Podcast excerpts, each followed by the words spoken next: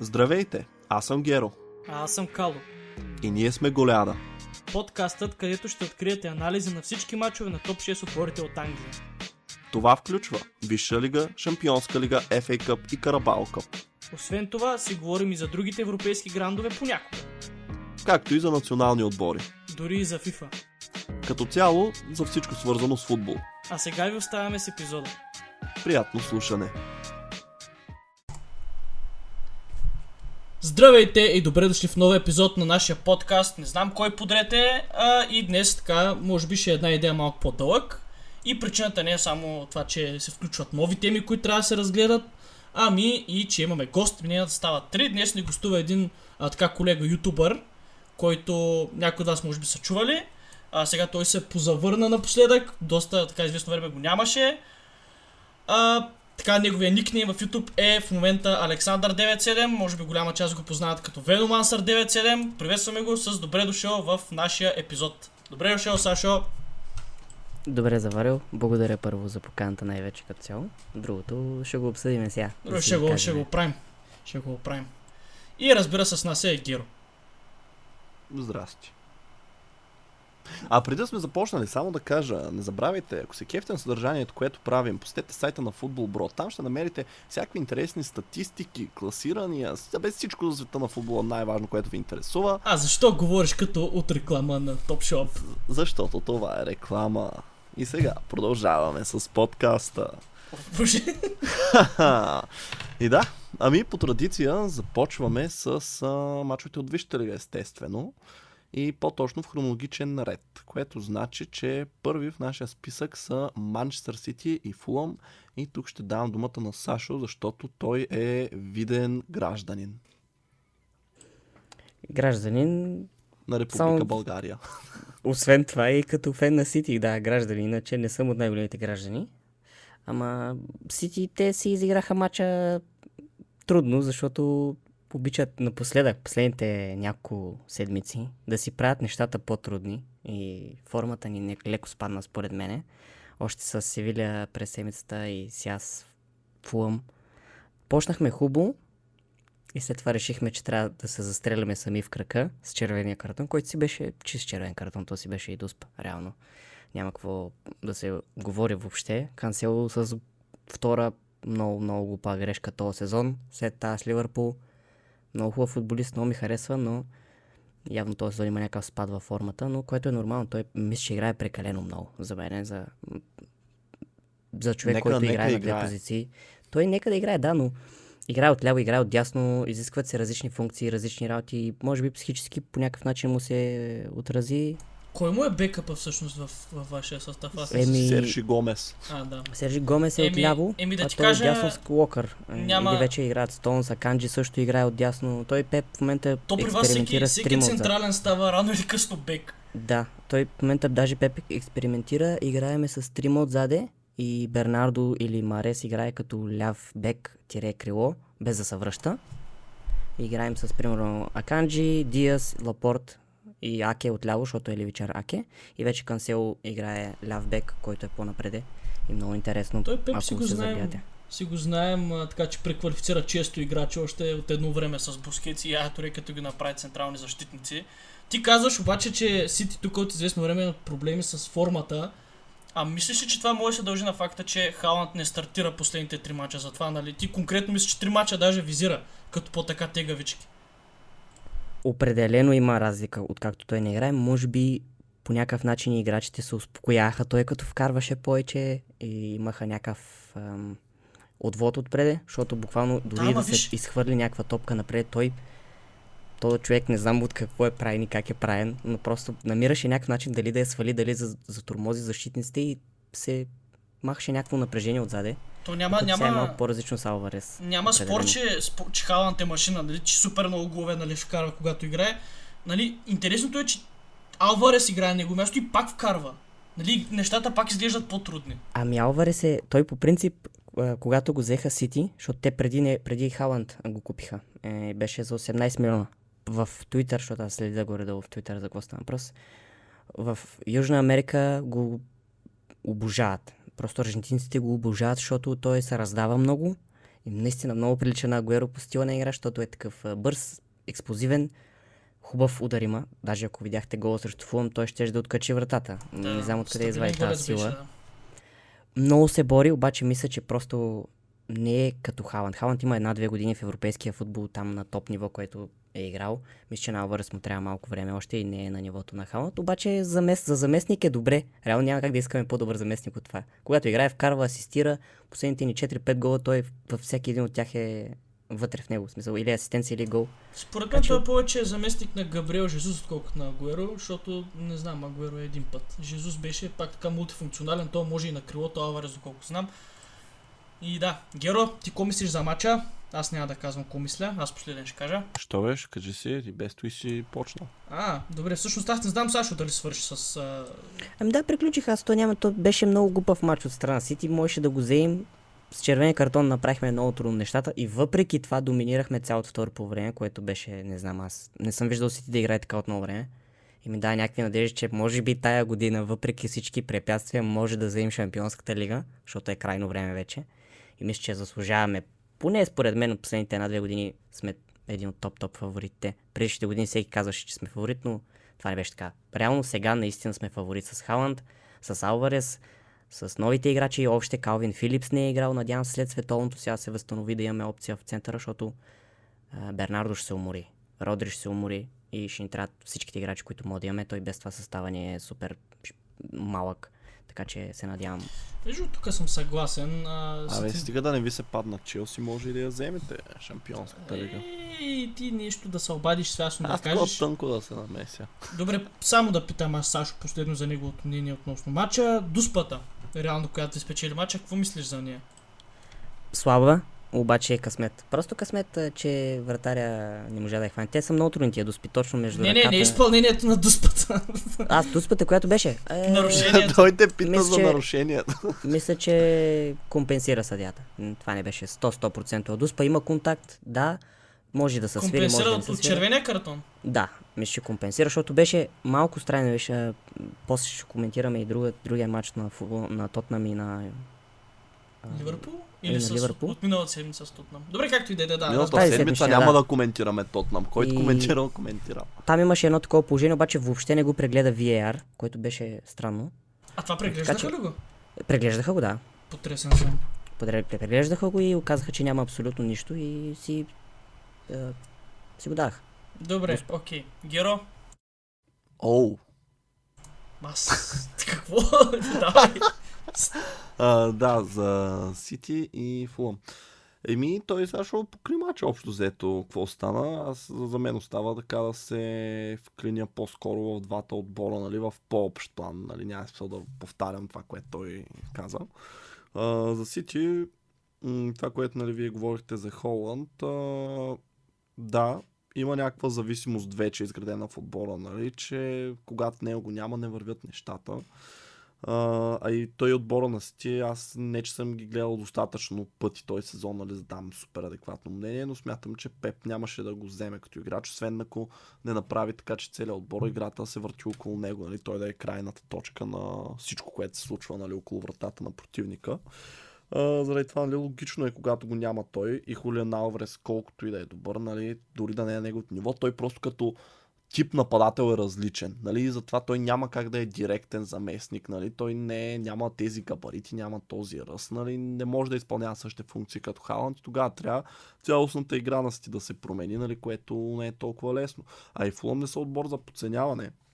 Аз още преди началото на сезона, при когато правихме предикции, бях казал, че Фулъм няма да изпаднат и че Митрович ще вкара много голове и това е защото те най-после се научиха как да играят за този таран. Нали, визирам Митрович естествено. А, понеже при предишните им престой проблема беше, че той, нали, окей, имат и нападател, който вкарва голове, но той отбора не играеше за него. Докато сега всичко в този отбор е направено, нали, така че да може да се върти около него по подобен начин, нали, на това как се върти около а, Холанд. Сега тук проблема, нали, беше, че Митрович не игра а, в този матч. А, тогава си мисля, че можеше да е дори по-различно, защото нали, с човек по-малко, мисъл, той колегата Кало имам предвид, а, нали, от опит може да каже Митрович какво, на какво е способен. А, така че тук а, имаше нали, и този спортен шанс от страна на т.е. който беше в полза на Сити случая нали, не работеше за Фулъм, че най-добрият им нали, реализатор отсъстваше точно когато нали, играеха срещу един отслабен като нали, бройка Манчестър Сити, можеше да ги натиснат. А, така че да, Као, ти какво ще добавиш към а, анализа? А, аз съм с въпросите за този матч. Минаваме на следващия. Е, че е добре да дай въпросите. Аз ги зададах вече. Е, на за мен няма ли? Ти нямаш а, обективно мнение тук. О, добре. Е, сега към фена на Сити, като стигнем до Челси, теб ще питам повече. Така, сега вие ли сте следващи всъщност? Да, стигнахме до Челси. Челси Арсенал. А, аз Абе, между... нали щеш да питаш, нали си много Да. отворен. Като си говорихме с теб ден преди матча, ти беше някакъв... А, ще паднем ме. Наистина го мислиш, че ще Да. паднете? Много виж двата отбора. Ти Е, какво- че се шегувам. Какво да, ами глед, гледам ги, смисъл на историките искаш да ми кажеш. Не, искам ти кажа, виж, моментната форма. Моментната форма си е моментна форма, това е дерби. Няма значение. Аз не си вярвах, че ги бием, смисъл просто Защо? защото... За- Защото, първо, а, пак ти казвам, моментната форма е много важна. Просто защото нали, един отбор е събрал инерция, бие наред в позиция, в която нали, Арсенал са били от години се намира в мен. Те са на гребена на вълната. От друга страна имаш Челси, които са супер колебливи, все още нали, не са възприели напълно идеите на новия си треньор. В смисъл, в каква вселена виждаш Ти в Челси тези да го идеи, спечелят в този тези мач. идеи виждаш ли позитиви? Вижда ли се някаква идея Аз, конкретно? виж, аз за Потър ти казах. Че няма а- да говориш. Няма да коментираш. Не, не съм. ка- Така ли съм казал? Излагал Не, съм. Не си казал. значи, за Потър казах, че, виж, мен, нали, за мен все още уволнението на Тухел не беше правилно решение, както нали, за много и фенове, но аз приветствах Грен Потър, защото смятам, че той беше най-добрата опция. Това обаче нали, не значи, че мога му дам безрезервното ми доверие и да кажа, нали, е, това е човека, който нали, ще ни води напред. За мен все още той трябва да го докаже това нещо, защото все пак идва без кой знае какво си ви. Той направи ни страхотни неща в Брайтън. Само, че Брайтън, нали, Чел са много различни като цели, като играчи, като менталитет, ако щеш, нали, на самия отбор. И очаквания също много, много Да, естествено. Така че Потър за мен трябва да те първа все още, нали, поне мен, не знам, може би повечето фенове на Челси, да ни спечели, смисъл, нали, да покаже, че е правилен човек, защото ние можем да се кефим, нали, заради това, което е постигнал в Брайтън, ама сега, нали, трябва да покаже, че може същите неща да ги върши в Челси. Иначе за самия матч, според мен даже леко се разминаха а, нали, Челси с този резултат. Повече ги ласкае, защото само ще ти кажа, че а, обичайните хайлайтове, които се качват нали, в футболните канали, обикновено Челси съкратената им версия е примерно 2 минути, 2 минути и половина, нещо такова. Човек, те качиха минута и 25 клип. Те нямаше какво да качат от нашите, има един точен удар за целия матч. И Арсенал има два, де, но нали, те просто имаха много повече атаки. В смисъл, това беше изключително беззъбо представяне в предни позиции. Нямаше абсолютно нищо създадено. Излизаш се на един път, два пъти буквално някакви позиции и нямаше просто никакъв а, нали, как да го нека, завършващ продукт, независимо дали е удар или нали, финалния пас. А, така че аз... А, значи по-скоро, в, като трябва нали, от твоята призма да задам въпроса, вие сте били по-слаби, не Арсенал да са били по-добри. Арсенал не бяха много добри. Аз веднага мога да ти го кажа. Защото и те нямаха- И аз съм съгласен, между другото, че Арсенал не играха чак толкова добре. Ма Той те Арсенал гол им не също- беше гол като гол. Срещу беше... кой от големите отбори тази го не играят много добре? Дайте да си дадем сметка. Е, срещу Ливърпул играха Да. добре. Срещу, Срещу Лив- Ливърпул играха много добре. И срещу Тотнам. Раз... С- Те ги отрепаха. срещу Тотнам съм съгласен, но срещу другите отбори, като цяло не мисля, че Арсенал беше А, мислиш, че вие ги надиграхте, така ли? Мисля, че резултата беше повлиян от съдийски решения. Айде сега пак си Не ме връщай толкова назад. Разбрам, ако искам да кажа. Да, ами, виж, Арсенал, ние преди сме си говорили с тебе, че те не са супер убедителни, нали? Те са първи, но не са, защото мачкат наред, нали? И си казва, боже, те никой не мога да ги спре. Просто печелят си мачовете понякога тегаво, но все пак ги печелят, разбираш. Това е което те го нямаха предните сезони, нали? Не знам как да го определя. А, знам, знаят как да ги затворят, ако щеш мачовете, когато водят с един гол. А, Просто може би са по-зрели, според мен. Да, и това. играчите. Ми, някои играчи добавиха, като сега Жака играе много добре, Зинченко играе добре, а, Мартинели играе добре. Просто формата на сам някой играч се дигна и няма чак толкова играчи, които играят 3 мача, след това 5 мача ги няма. Имат по-постоянни играчи, мисля, че затова на това се дължи. И, но и като цяло играят хубав футбол, опитват се. Обаче още има доста, доста какво да градят според мен. То не е и само формата, тук много сериозно влияние играе а, самочувствието. Защото при Челси е обратно в момента Челси е един отбор нали, с добри единици, които обаче нямат никакво самочувствие и вяра в себе си. И мисля, че Потър направи примерно 8 мача, докато не загуби един, нали, след като пое отбора. Това беше също поредица, която много ласкаеше отбора. Смисъл, нали, представенията, които правеха, то просто беше въпрос на време. При Челси също има контузии, нали, което той колегата обича да се оправдава с контузии и с съдийски решения. Аз обаче, въпреки контузиите, смятам, че състава, който излезе този уикенд срещу Арсенал на хартия. По-добър е той на. Арсенал. Какво на хартия? На всичко. На Не всичко, брат. Даже знам са дали по-симпатични. Е поне равностоен. В смисъл по-добър е, по-добър е. Арсенал, не знам, не мога да го рейт на този отбор, честно ти кам, не знам за вас. Ти имаш проблем с феновете им. Това е друго. Не, не нямам, седи, гледам отбора в медици, кама, мамо стара, нали, да. Тя неща не мога да кажеш в подкаста. Как, как, как тия пичаги са първи смисъл? Не знам за Ми, вас. аз мога да ти кажа какъв е това е причината според мен е Артета. Това е просто много хора казват, че е много Този- голям мотиватор и Този още пък още повече не го рейтвам. Ами, Колега, аз казах ли ти Артета бол? си показват ще видите, че ще, ще се борят до края Арсенал. Добре, а съгласни ли сте? Представете следното, че всички отбори от топ 6 са се наредили в една редичка и да речем всички правят крачка назад, само Арсенал не я прави. Не, че правят крачка напред. Те рано или късно ще я направят. Въпросът е Говоря как за, не, не, говоря за този сезон. Тоест, началото на сезона всички са... Е, това сме го говорите, никой не е убедителен от тези отбори. нали? Не, само не, Арсенал определено направиха една крачка напред. То Арсенал няма нищо общо с предишния Арсенал от миналата година. Беше по-колеблив. Те влизат в големите мачове, само с Юнайтед играха слабо и сега ще видим срещу нас. Дори миналата година нас на Емират щяха да ни бият. Те ни отрепаха. Ние вкарахме последната минута с гол на Родри или Лапорт. Два на един ги бихме, но те ни убиха точно на 1 януари, си спомням, защото бях имах морлия. И супер много се ядосах, защото Арсенал ни надиграха. Така че още тогава се лечеше при Артета, че ще има някакво израстване и този сезон просто почват и играят от началото до сега все по-добре и по-добре. Те буквално играха перфектно срещу Челси. За, освен това, че нали, не вкараха много голове, биха 1 на 0, някои хора ще кажат 1 на 0, не, не. Но те наистина играха много добре. Челси наистина нямаха никаква идея как да премогнат преста, как изобщо да се опитат да застрашат по някакъв начин вратата. Така че аз поне мисля, мое лично мнение, че Арсенал определено ще бъдат още по-добри, плюс един-два играча. И тук е много забавно става, защото Артета според мен голяма част от играта му е по модел на Манчестър Сити. То, Е, нали, е, има, е, има си причина айде за бе. това. Има си Верно причина ли? за това, но защо този модел в- конкретно в момента изостава от оригинала си? Е, защото нямат финансовите Е, възможности. защото на първото, което е, той няма, освен това, той няма и толкова опит, колкото има Гвардиола. Гвардиола има хиляди мачове вече. Не, не, ауф, не ме разбрахте, исках да кажа защо оригинала изостава от а, импостъра, не знам. А, има време, не се притесняй, сезона е дълъг. Ня, аз мисля, че и двата мача аз не срещу тях ще очаквам, ги не очаквам ти нещо по-различно от това да ми кажеш.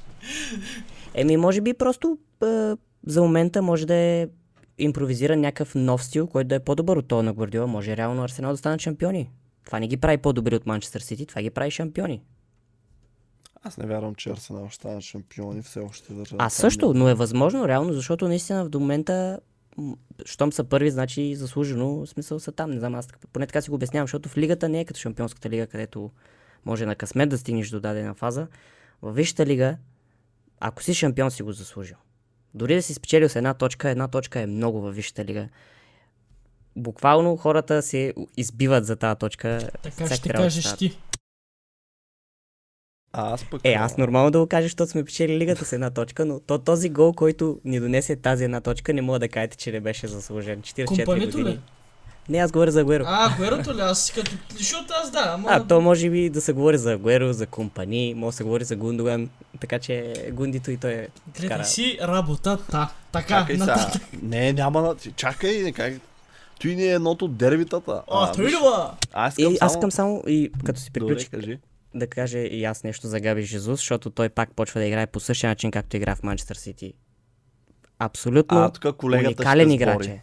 Уникален играч е. Обаче, Габриел Жезус не е нападател, който ще вкара 30 гола на сезон. А така, тук го чухте за първи път, не за първи път, защото аз съм го казвал, но ето, ето фен на Манчестър Сити. Аз съм го гледал Жезус, уникален футболист. Много ми харесва, защото той е от тия хора, които се раздават. Те южноамериканците няма как да го мразиш просто. Супер усмивка, играе, напъва, обаче просто не е нападател, който ще вкара 30 А какво Може е? да вкара Крило 20. ли е? Плеймейкър ли е? Не знам, може би ще е по-добре, ако играе с още един нападател, ама то такива играчи вече в сегашно време не може да пуснеш двама нападатели. Трудно е. Виждате, че се губи последните 8 мача, няма гол, нещо е такова, което са, ако искаш Е, да се бориш да ставаш шампион. Аз си представям, обаче- ако беше останал в Сити и нали, Гвардиола, ако иска да го пробва това, едно дуо отпреде с Халанд, ще да има старичи Суарес на това 25 си гола, другия и аз 35 вчера, да. гола. Наистина това си мислех и вчера. Но такива неща Висшата лига са много... В смисъл, има много примери, нали, но те са супер, как да кажа, не следват един след друг, има голям период между такива дуота, динамични. А, не, като цяло футбол не е често практикувано. От абсолютно сегашно време, където вече няма и десятки по терена, никой не играе с десятки фалшиви нападатели. Всеки играе с един нападател и другото е халфове. Колкото можеш повече халфове да вкараш на терена, толкова по-добре. но да, Жезус наистина Така. изпуска много. А, за Челси Арсенал се върна. А, да, най-наболелият. Идеята е, че... А, не, аз пак казвам, не съм съгласен, че Арсенал игра толкова добре, просто защото отбора на Челси игра безобразно. И предната седмица Брайтън играха много по-добре. И затова спечелиха с 4 на 1, а не с 1 на 0. Арсенал тук не бяха убедителни. И това, което наистина, нали, освен изключително босто нападение на Челси, което не е тема нали, от този матч, от край време има проблеми с атаката. Арсенал, между другото, те играха много добре в защита. И това е едно от нещата, които не се обръща сякаш достатъчно внимание, а те са много важни, защото Арсенал и Нюкасъл, забележете, са отборите, които са допуснали най-малко голове във Висшата лига към момента. И по принцип Арсенал те винаги са имали нападатели, които вкарват много голове. Ама като кажа, винаги от Анри насам не е имал да е така период, където нали, дали ще е Ван Перси, дали след това Алекси Санчес, дали след това. Обамянг, дали след а, Лаказет и така нататък. Лаказет? Какво? Е, Обамеянг също беше добър, да. Да, о, е, аз си не го казах. Мисълта Значи ми е, че там, Лаказет, само да ти кажа, ти не се прави, че го рейтваш. бате, ти ми твърдеше, че е урод клас и все още го твърдиш. Добре, Сашо Лаказет няма ли качествата на страхотен нападател? Не.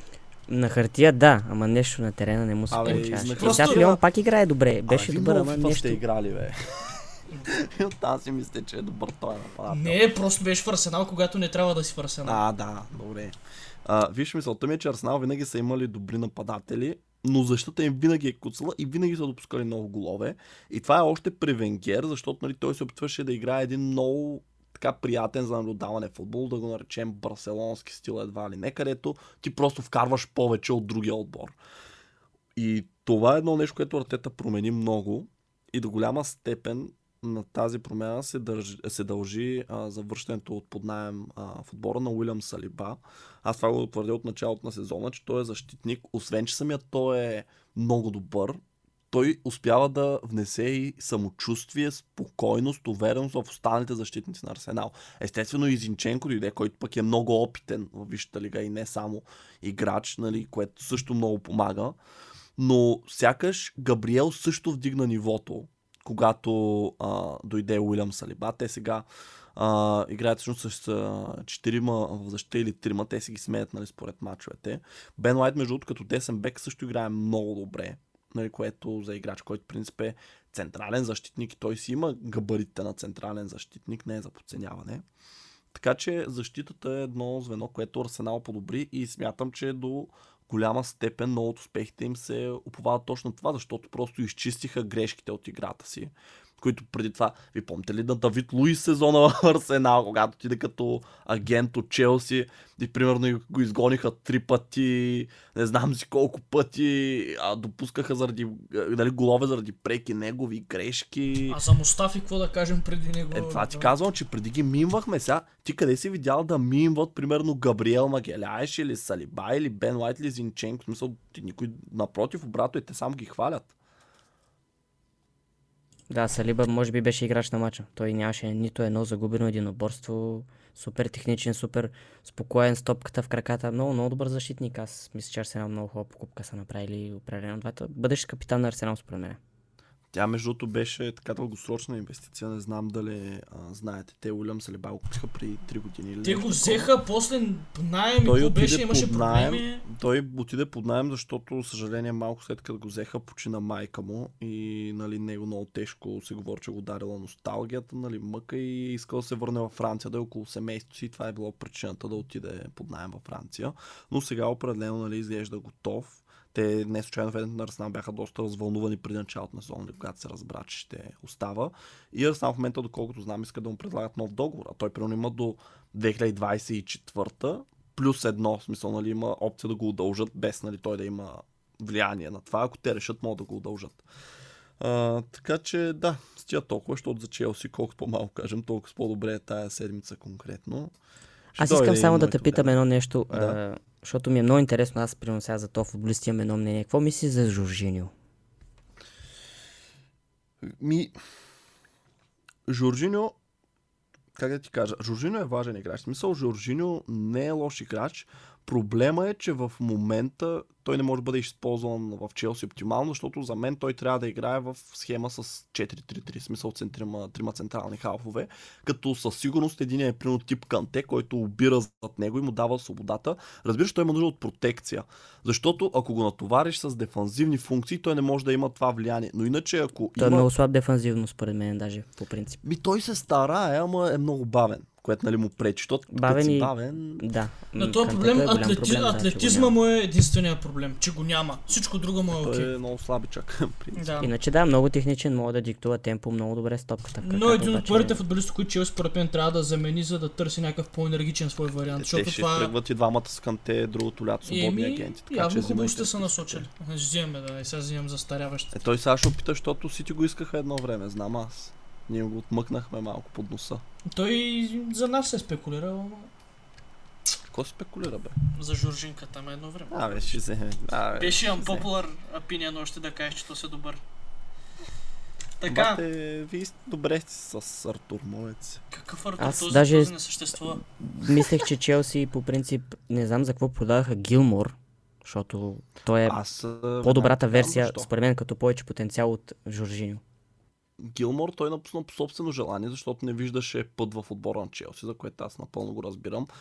И за съжаление, той отиде конкретно в Брайтън заради Греъм Потър. И между другото, Тод Бойли се говори, че се опита да го предупреди. Му е казал, нали, изчакай още малко, могат да се променят нещата, нали, без да му казвал нищо конкретно. Но той просто е казал, не, не, аз много искам да играя с този треньор, защото, нали, Потър има репутация на такъв, който развива играчи. И, нали, Е, те Челси, ако имат откупна клауза, могат да си го вземат, ако направи един хубав сезон. Ами ама той, той не играе, доколко знам аз за Брайтън. Смисъл много не го мярвам, честно. Не, че ги следя, но много, много май не играе, имам чувството за тях. А, той другото ни момче, дето е там, Тарик Лампти, той е горкия, много контузии имаше и сега не мога да намери форма. А, и да, така, за Челси. Аз ще нещо да питам и забравих сега. Пе... Какво? Харесвате ли Челси? Не. А, добре, де, както и да е, като се сетя, ако се сети, ще ви питам. В това време мога да преминем към Астън Вила и Ман Юнайтед, където виланите един истински блицкрик им организираха на червените истински good дяволи. evening. Добре, радвам се, че се направи шегата, за да може да продължим от нея. Да. А, много бърз гол на Леон Бейли. Аз между другото съвсем случайно го И засяках. двата гола бяха бързи. Аз гледах само първото по време и то ми Ето беше достатъчно. стига. Абсолютно. да. Да, да, до 50-та минута, то тогава беше. Нали? Той, той третия гол на Джейка Рамзи, той ги причупи просто Юнайтед. Смисъл, те бързи два гола бяха някакъв студент душ за тях. Те докато се окупитят, накрая им върза. Нали, Те, ама те. Юнайтед не са обръщали матч този сезон. А, ти си подготвен с Да. статистики. Ама той е така. Са Те тъкмо на полувремето вкараха един, може би второто полувреме си викат сега ще обърнеме, ще изравниме и те точно след началото на второто Те- вкараха Те трети. надъха ли Всичко. с 100%? Те не го вкараха точно чисто технически, то беше много странно, в смисъл... Стига Да. си хейтил. така. А, та, какво може да кажем за този матч? Искам да попитам отново. А, нали, ние с колегата естествено отбелязахме, че уволниха Стивън Джерард и веднага се стегнаха Астан Вила с един от друг отбор, което много тъжно всеки път, като го видя, нали, защото много така ти подсказва, че съществува такова нещо като player power в футбола и вече когато нали, играчите не харесват един треньор, те имат силата да го уволнят. Нали, образно казано. Сега тук Е, не те сме това Челси дали- го правиха пет пъти Е, е, да. последните Е, 10 да. години. Те и пак ще го Знам. направят. Помни ми думата. Ти не дей много да знаеш. Така, а, аз не съм сигурен а, за защо Манчестър Юнайтед има някакви такива ментални проблеми този сезон с а, смисъл, нали пак се връщам на това, което ви подадах като статистика, защо този отбор, когато допуска гол, губи. В смисъл, в 90% от мачовете, в които този сезон Юнайтед изобщо са допуснали гол, те не са си спечелили матча. Тоест, ам, те ако не доминират или ако не надиграват супер, нали, някакво убедително, наистина са а, как да кажа, много шейки да предприемат каквото и да е било позитивно действие Кога са доминирали Юнайтед през този сезон? Първо там те на. Юнайтед според мен е най-слабото звено след Казимиро. Нали, сега, ако го нямаше, ако Казимиро го нямаше, ще я кажа, че халфовата линия им е най-слабата. Искате ли нещо след много, Казимиро, много контравършъл? защитата им е най-слабата. Не, не искам. Във всичките загуби този сезон на Манчестър Юнайтед, Роналдо е стартирал матча. Казах ти, че не искам и пак си го каза. Макар аз не, Ами- мисля, аз не мисля, че той е пряко отговорен изобщо за някоя от тях. Аз мисля. Между Що? другото. Еми, Че защото потиска той им разбива играта. Не, да усети, че потиска играчите. Той просто... Човек Роналдо на тези години, той е един консуматор, който просто трябва да му дадеш и да вкара. Това е. Той какво друго може да принесе? Ти виждаш ли го да се връща Да, ама аз примерно като видя Марсиал да играе на върха, той не прави нищо различно от Роналдо. Е, Марсиал, виж сега. И Ай, Рашфорд го разбирам, играл. защото наистина ми харесва много и Маршал също много добре играе. Нали, когато му е, се играе, обаче той има един на 10 мача, които играе. След това го Сега, няма. конкретно за този матч, нито Варан, нито Да. Санчо, нито Антони играха. Това също може да е от причините, нали? Защото те са супер ключови за Юнайтед този сезон. Нали? Юнайтед са принудени да играят с Гарначо, Ван де Бейк и Роналдо. Нали? Това са им заместниците. Това оказваш се едно е, нищо не е направо ги убийство тук, смисъл, така оказва се И като изключим Роналдо, ги- който реално е на 37 години, тия двамата А, другите Така, с какво са виж- показали, че заслужават да играят за изобщо. Роналдо, разликата с Марсиал и Роналдо, се върнем там е, че Марсиал е много по-бърз играч от него. В смисъл, той Роналдо вече не може така да вземе топката, нали? Той нито нали, дриблира толкова, колкото преди, нито пък нали, мога примерно да хване топката и да тръгне на спринт и да надбяга повечето защитници в лигата, както примерно можеш преди 10 години. А, така че, нали, това също е много различно. Роналдо може да се позиционира супер, може да надскочи нали, повечето играчи. Има страхотен удар нали, от разстояние, може да вкара извън наказателното поле, но те не играят така просто Юнайтед. Те играят много на контратака и разчитат на скорост. Те затова имат а, Рашфорд, Марсиал, Санчо, а, Еланга, Гарначо и така нататък. Нали, това са играчи, които те то, това е да им топката и да атакуват директно към вратата тръгват. И Роналдо в една такава ситуация, нали, той може да компенсира с позициониране. Но, нали, примерно колко би полезен би бил, ако трябва да се правят контратаки. А, Остави това. Имаше, а, по принцип, те много, нали, от... А, а, той мисля, че Антони е контузен, ако не се лъжа всъщност. Този не игра. Имам нещо да добавя, докато не съм го забрал по това, давай. което казваш. И двамата искам да ви питам. А, струва ли ви са, нали, то пак е свързано с мача малко или много, но обхваща на, наистина футбола, вижте като цяло, че а, отборите нямат добра альтернатива на, а, как да кажа, на основния си план. Тоест, ето ти казваш, примерно, отсъстват един-двама футболисти и всичко трябва да се промени и никой от играчите не може да се адаптира. И виждаш какъв е резултата. И това нали не е само при Манчестър Юнайтед, това е видно за всички. Сега дали ще е загуба или трудна победа, това е вече въпрос на шанс до някаква степен, защото ето примерно Сити се налага да се адаптира без Халанд, имаха шанса да спечелят, спечелиха, но друг ден можеше да не спечелят. А, Челси сега тук претърпява и те голяма промяна с нови треньори, нови играчи, една камара и те нали, трябва да се адаптират. Нали, някакви альтернативи няма. Ливърпул също. Защо отборите от английската висша лига не могат да имат стабилен план Б? Аз не съм съгласен с теб. Аз, Аз също бих казал, че не съм, защото всеки отбор по принцип се подготвя на 5-6 плана дори за действие на, спрямо един матч, съм убеден. Може би има някаква лойка и как си го обясняваме заради това световно, защото това световно обърква на много отбори и плановете като цяло за всичко. Защото няма как да играеш с едни и същи играчи толкова, колкото би можел да играеш предишните сезони. Поне за големите отбори, нали, тези, които ще имат доста играчи на световното и може би не искат да рискуват за това. Ето, при нас Халанд игра много, сега се контузи. И сега изведнъж трябваше да ротираме състава, а то принцип не беше такъв плана, беше, предполагам, де. Плана на Пеп беше да играе всички възможни мачове до преди Е, световното. чакай, той Халанд няма да играе световно. Точно затова ти казвам, че той ще да играе всички мачове, той задължително ще да ги играе, но се контузи и затова може би има изпад във формата. Така че сега трябваше да правим ротации, защото той се контузи. А иначе ще да играе всички мачове, може би резултатите ще са по-различни. Не, че сега са лоши, но просто така си го обяснявам. Това световно според мен обърква плановете на много от отборите. Те самите играчи почват нали, да се пазят, да спират си дават. Аз съм от край време бутам аджендата, че Стърлинг се пази от последния месец, примерно, нали. Но а, за това с план Б. Той аз, май от две години се пази Стърлинг. А, не е така, много тънко ви го взехме, виж, ва накажеш, Взехте видиш. го, за какво мислиш, че Гордиола го продаде? Стърлинг, Защото ви трябваше мен, пари, защото финансов фейрплей. според мен Това Стърлинг нещо го няма. върви надолу и ще продължава да върви надолу. То последните му две години. Сити бяха ужасящи. Единственото хубаво беше, че вкарваше и то това е, защото има нюх, нали, окей. Но all round играта му е ужасяваща. Може само да бяга. И имам е чувство, че този човек няма никаква увереност във възможностите, защото е добър футболист, но имам чувство, че просто психически тотално е рухнал. И може би, може би в Челси ще се оправят нещата. За мен е психически това, това футболист остана на 19 години за винаги. Аз така е мисля. Им бяха му добри първите сезони при Гвардиола. Братле, аз също- Същото, същото което виждах нали, като поведение от него на терена в Ливърпул, го виждах и в Сити до последните му мачове. Сега Брат, Челси говориш глупости, говориш на Изус, сега си ги замисляш тези неща. Що Какво на... си видял? Добре, кажи какво си видял, давай. Еми точно, че предприема, не предприема нищо по-различно като действие това, което е правил винаги. Нали? Няма, и никаква, какви са тези действия? няма, няма никаква промяна в играта му. Е, добре, ама какви са тези действия? Ми фаща топката, кът инсайт и пробва да би.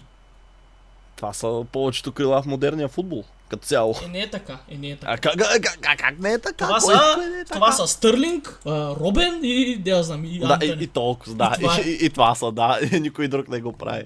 Виж, аз за това съм Добре, план добре. Сашо да каже тогава, защо Стърлинг не е полезен. А, подаде топката. Не, той може би е полезен, ама не е това, което очакват всички, защото Стърлинг, като чуеш и се сещаш за играч, който буквално трябва да е един от най-добрите играчи на Челси. През него да минава всичко. А той е на терена не се вижда. В смисъл, поне аз, когато съм гледал Челси, той е абсолютно неузнаваем. Така беше и в Сити последните няколко месеца, даже мога кажа последната година, въпреки, че той се оплакваше, че не е бил играл. А той имаше миналата година най-много минути за нас, общо. Не знам какво се оплаква. Защото Гвардиола наистина много си го харесваше. Той не игра, когато а, стигнахме на финала, предишните няколко мача не игра и Гвардиола му даде шанс на финала на Шампионска лига да играе. Той игра ужасящо. Не знам на какво се дължи това при него. Има много талант. Мисля, че е много рязък, много хубав футболист. Перфектен за висшата лига. Здрав е, защото въпреки, че е нисичък дребен, доста е здрав. Мога да печели някакви единоборства, особено на земята, ако са, нали?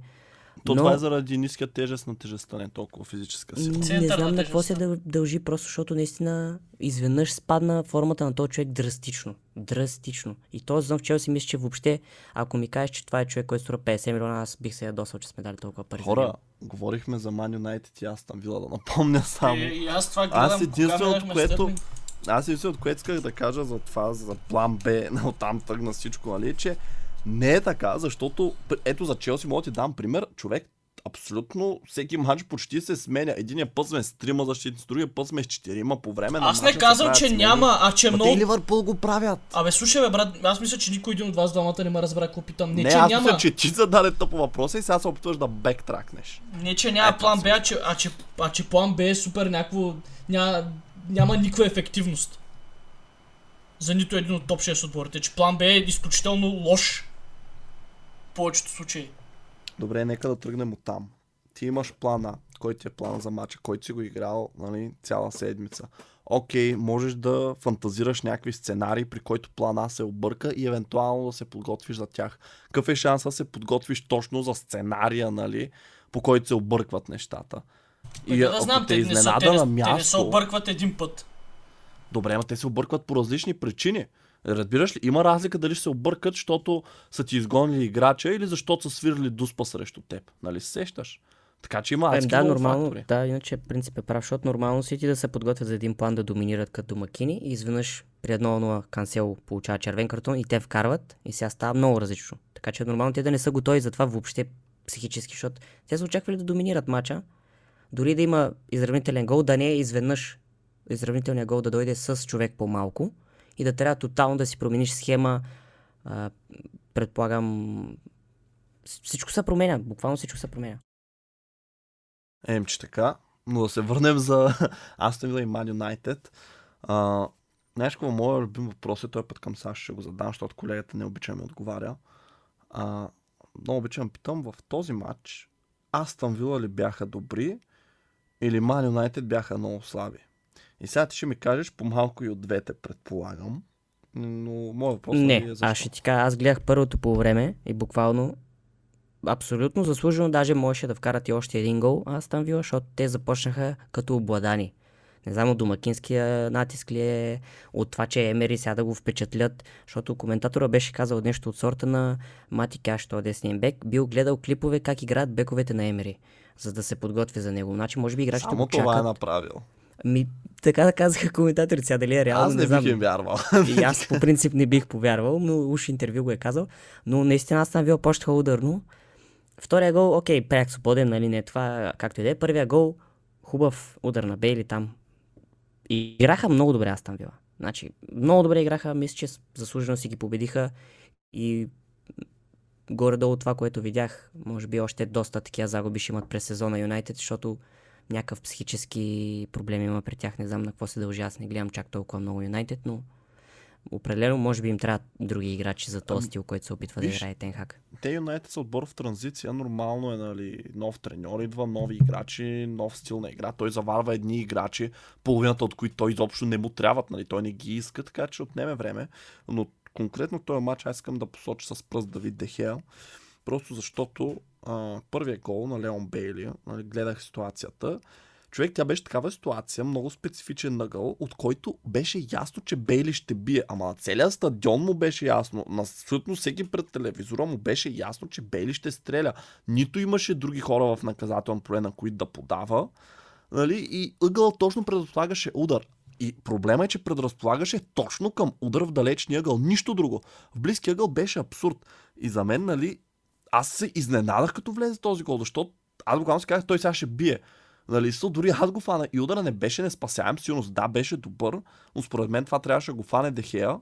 И окей, ако тук му дадем пас, пряк свободния на Лукадин, окей, много силен, нали, от близко разстояние не беше някакъв супер далече да стреля, но човек той беше на перфектна височина за един вратар, той е пряк свободен. В смисъл не беше нито нали супер ниско да влезе някъде на нивото на земята, нито пък във ъгъла горе. Той беше точно на височината, на която нали вратаря се мята и стига. В смисъл, за мен тук, нали, което вече става въпрос за позиционирането на Давид Дехея, там са насочени въпросителните, нали, колко добре а, се е позиционирал преди изпълнението, дали не е бил твърде близо другата града, но за мен и при двата гола Дехея можеше да се намеси по-добре. Нали, не казвам, със сигурност трябваше да ги спаси, но вратар от неговия калибър, по принцип, точно е такива неща се очаква да спасява. И аз дали миналия епизод или помня не беше, казах, Дехея прави сложните неща, т.е. лесните неща да изглеждат сложни. И, и затова и създава впечатление, че е някакъв добър, защото нали, се фърля, спасява някакви удари, които преспокойно мога да си ги хване или да ги избие по много по-небрежен начин, да го речем, примерно. Нали. Обаче просто той го прави драматично такова, правят една готина снимка и всички казват, о, Дехе, страхотно спасяване. Обаче, нали, според мен има го причина той да не отива на световно. едно към едно. Еми това ти казвам. Но има причина, нали, да не ходи на световно този играч. Очевидно. Бетехия от всякъде лежи на стари лаври. То не е като Юнайтед да имат по-добър резервен вратар, де те го продадах. Така е ли? Е, има Том Хейтън. Уникален. Уникален. Е, И нов- е. Добравка, мисля, че взима. А, е, добра. Аз А, между другото бих, бих пуснал Добравка да играе в Е, така да пробваш. Е, не бе, комбинат. Си цъкаше за Нюкасъл, добре си цъкаше. Еми, цъкаше, ама и там стана резерва. Но добре да преминаваме към следващата среща, че имаме бая да говорим и вече гледам времето напред, на пък ни чака Шампионска лигата първа. А, сега съм сигурен тук, че колегата ще е разточителен, за това минаваме към следващата хич среща. няма. А, що е? Е, като- няма. Няма какво толкова да го коментирам матча, реално Ами, погледнато. Добре, матча естествено е Тотнам Ливърпул. Да, от към събития не беше твърде а, уплътнен, но пък беше интересен за гледане. Първото по време за Тотнам беше много слабо, Ливърпул пресираше много добре. И двата гола бяха плотна, силна преса, на която Тотнам се огъна. Втория път, особено пък доста по-непредизвикано. А Ерик Дайер с така рядка грешка. А Салах този сезон много добре се възползва от такива, особено в ключови моменти. Нещо, което преди година-две, честно казано, даже по-скоро е било обратното. Такива шансове ги изпускал. Този сезон Салах вкарва чис- чистите положения, но не прави нищо, кой знае какво така по-експериментално. Но пък, нали, в случая свърши достатъчно работа. А, Нунес беше доста така по-комбинативен от обичайното в този матч, затова мога да го адмирирам, защото имаше ситуации, в които принцип стреля и нали не винаги ауткома е добър, в случая обаче подаваше в доста ключови моменти, нали, имаше пропуски и съответно асистенция мисля, че направи, да, първата асистенция е негова. Фирмино беше по-слабичък, Фирмино в тази формация, в която Ливърпул играе с ромпчето. В средата Фирмино някакси много, много назад остава. И с Харви Елият, особено като тръгна да си разменят местата, не се знае кой кого поема, малко и дефанзивно бъркане става. Фабиньо за пореден път ми идва неубедителен. А, ти много мразиш така, като ги подкараме един по един, така че за Фабиньо няма това ще е последния, за който ще говоря. Конате беше желяз, желязното звено, така липсващото парченце от пъза да може Фабино да е последния, за който ще говоря. не, не, не, Конате за е- Конате исках да кажа, че е последния, за който ще говоря, защото тук им гледам снимките една до друга. А, Конате е много стабилен защитник. Аз много се радвам, че успяхме да го привлечем за така скромна сума. Не скромна, но така сравнително ниска да пазара днес. И според мен той трябва всеки мач да играе, защото наистина и е млад, и е бърз, и е здрав, и супер спокоен някакъв. Не знам, чак се възхищавам на а, хладнокръвието, с което играе. Тотнам имаше ситуации да изравни резултата. Не казвам, че Тотнам имаше... Тотнам направи много силно второ по време. Второ по време беше по-добре отбор със сигурност. А, и с мал шанс там две гради оцелиха. А, но пък не бяха сякаш достатъчно настоятелни, освен това положение с градата. Нямаха друго кой знае какво чисто. В смисъл, да, натискаха, но Ливърпул ги спираше в самото си наказателно поле. Едни центрирания. А, нали, гола на Харикен беше майсторски. Аз такива много труден за завършване а, беше тази ситуация, беше много трудна. А, признали го? Аз съм го признал Харикен много отдавна. Той ще чупи рекорда на Ширър. Ако не напусне Тотнам. Ако не реши, че трофеите са му по-важни, като за повечето Той, нормални що хора. може, що може ще е в Тотнам, според мен вече го е решил. Не, според мен те не го пускат. Ама Вече е късно, като цяло, кой би го взел? Да, той е Мюнхен. В смисъл, окей, Те, те си флиртуваха лятото. да, но... Вече Не Байер знам. нека да не им трябва нападател. Да, абсолютно, но не, не мисля, че в Англия някой би го взел. Не, Е, в Англия, според мен, доста хора биха го взели. Проблемът така там е, че Леви няма да го продаде. Да се върнем на матча. А, това, което искам да ви питам аз, като странични наблюдатели на класирането и като цяло на сезона в Висшата лига, според вас, до каква степен беше значението на резултата за развитието на не само на двата отбора, ами на начина по който нещата се нареждат в таблицата през сезона, защото Тотнам затвърждава една лоша форма с тази загуба, а Ливърпул може би дава заявка, че не знам малко или много са се постегнали. Ами аз искам да кажа само за Тотнам, защото ги гледах и срещу Марсилия. Буквално, колкото мачове съм гледал на Тотнам този сезон, те не знам как са на четвърто място. Какво имаш Срещу- че са много зле? смисъл, че трябва да са по-добре или че са много, Много, зле. Аз не знам, те започват всеки двубой, който съм гледал, те Тотнам играят стил футбол реакция. Значи те чакат да видят опонента им какво ще направи, за да може тогава те да почнат да направят нещо. И в повечето случаи се случва така, както и срещу Ливърпул. Ливърпул им вкараха два гола и Тотнам тогава сетиха, че трябва да играят матч. Срещу Марсилия по същия начин. Там успяха да обърнат, защото нивото беше по-низко на Марсилия, отколкото на Ливърпул. Обаче като домакин ти да играеш така, първото по време имаха там един, едно групо излизане на Алисън. Перешич, а, мисля, че там нещо направи с глава. И това им беше. Те абсолютно по никакъв друг начин не успяха да направят нищо. Ливърпул си изиграха матча перфектно и абсолютно заслужено ги биха. Те Тотнам буквално нямат никаква идея как да играят напред.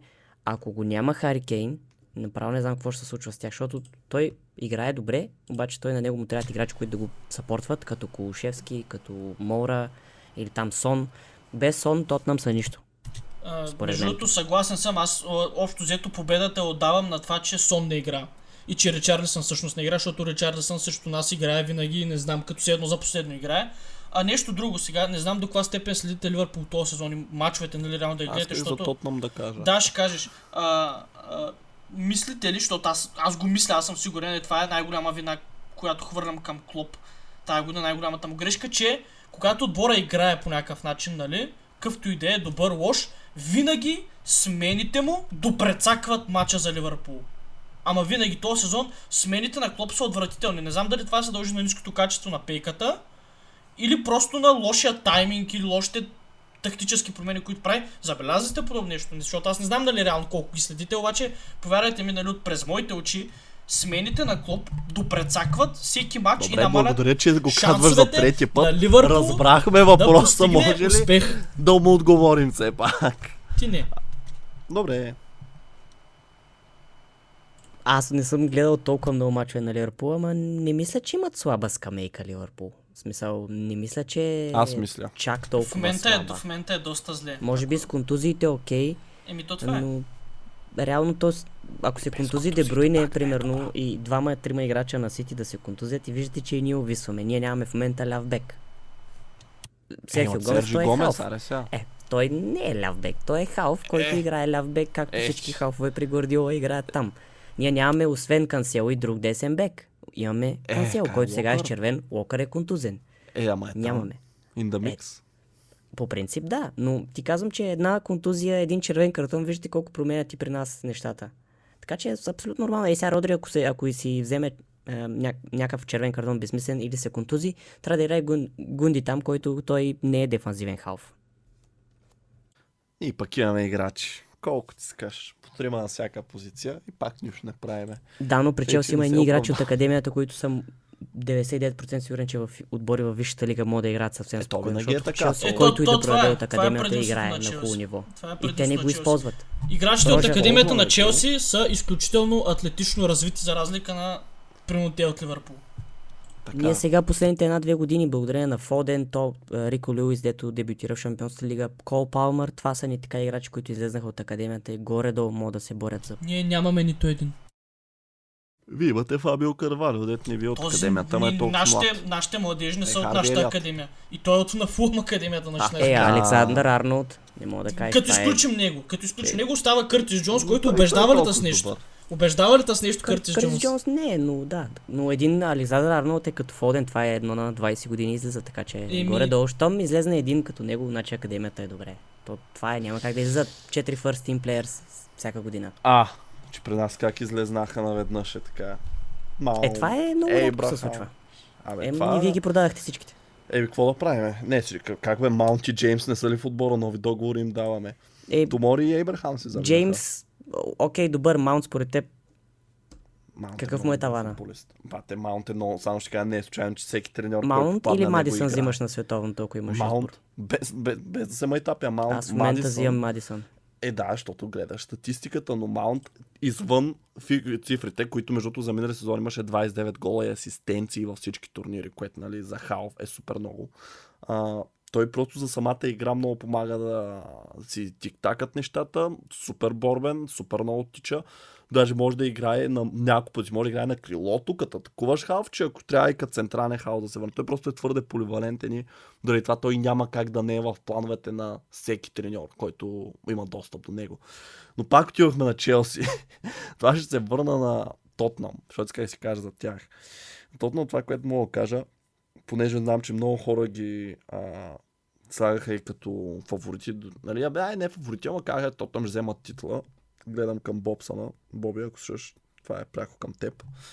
А, всички тези хора им чуш, че тотално забравиха едно нещо. В смисъл, тотално игнорираха факта, че Конте беше, ама на ей толкова да си тръгне лятото. Той буквално трепереха там да не реши и даже не помня как го убедиха. Но вие спомняте ли, че С той трансфери, мисля, че му взеха някои играчи. Да, бе, взеха му. Накрая. Ама това какво ти показва? Това показва, че той е треньор, той не е напълно инвестиран в този отбор, разбираш ли? Той отишъл е там, нали, защото той беше без работа, преди това безработен го фанаха, нали, му сторил му се е интересно. вижда, че това не е каквото си е мислил и си казва, нали, абе, дай тук да се ма. Той даже мисля, че сам си беше казал, имаше едно скандално интервю, дето каза, че не може да спечели дори той трофей с Тотнам или нещо такова. Не помня какво точно беше. Нали, и, и, и треперят, нали, и в крайна сметка клякат му, смисъл, нали, дават там, ето добре, ще вземем този играч, само остани. И той, добре, хубаво, ще остана. Разбираш ли, това не е отдаденост. Смисъл, това не е отдаденост, с която нали, би могла да се спечели лигата. Според мен за топ 4 дори те ще трябва да се борят. Не мисля, че дори топ 4 им е сигурен изобщо. Еми, Челси, ако се вдигнат като хората, мисля, че Челси трябва да са в четвърката. Ами те се очаква, защото то не може се на лошо да е, не може се на зле да е. Нали? Би трябвало след падението да има и възход. Ще видим вече след световното, ще го борим. То остана един кръг преди него, така че... А, но да, идеята ми е, че Тотнам това е фактора, който е изключително важен. Много хора го игнорират, че просто Конте не е този Конте, който беше в Челси, в Италия, в Ювентус. Това не е този настървения Конте, нахъсания, нали, който... Дори в Интер той ги направи Да, и в. Интер. Но Това той е го прави Конте. това постоянно. Е, играе добре с отбора, иска да му се направят някакви инвестиции. Те не ги правят, той казва, аз тръгвам. Това го прави И- три пъти. В Челси го направи, в Интер го направи и сега в Тотнам, както казваш ти, аз мисля, че той ще тръгне също, да. Съгласен съм. И, и освен това, аз съм сигурен, че между Тотнам му плащат повече, отколкото Интер са му плащали. И той просто е там да си вземе едни пари, нали, да направи каквото може да не си опетни резюмето. И след това ще отиде, примерно, да я знам, в Ювентус може да се върне, както са тръгнали нещата. Аз няма се очудя, между другото, ако Ювентус го уволнят Алегри е сега и ако му звънат, често казвам, няма да се очудя, ако директно отиде смисъл, каже чао на Тотнам, нали, и си фане за Италия. А, но за Ливърпул, да кажем няколко думи. А, Ливърпул м- тази победа аз ще цитирам едно нещо, което казаха коментаторите там в студиото по Диема. Тя не ги върна в битката за топ 4, просто защото те си далече от четвърто място. Те са на 7 точки от Тотнам. Окей, 6 точки с мач по-малко. 7 точки с матч по-малко. Научи се да смяташ. А, и този матч по-малко е неизвестна. Я го спечелите, я не. Както е тръгнало, изобщо не е сигурно, че го спечелите. Така че този матч той върна надеждите, нали, че може да се борите. Нали? Той върна надеждите за борба. Не надеждите за топ 4, надеждите за борба за топ 4. Защото Ливърпул, човек, те се активизираха, биха а, Сити. И после две поредни загуби. Точно непретенциозни отбори. И сега биха Тотнам. Следващия ви матч, а, не знам с кой отбор е, обаче искам да видя.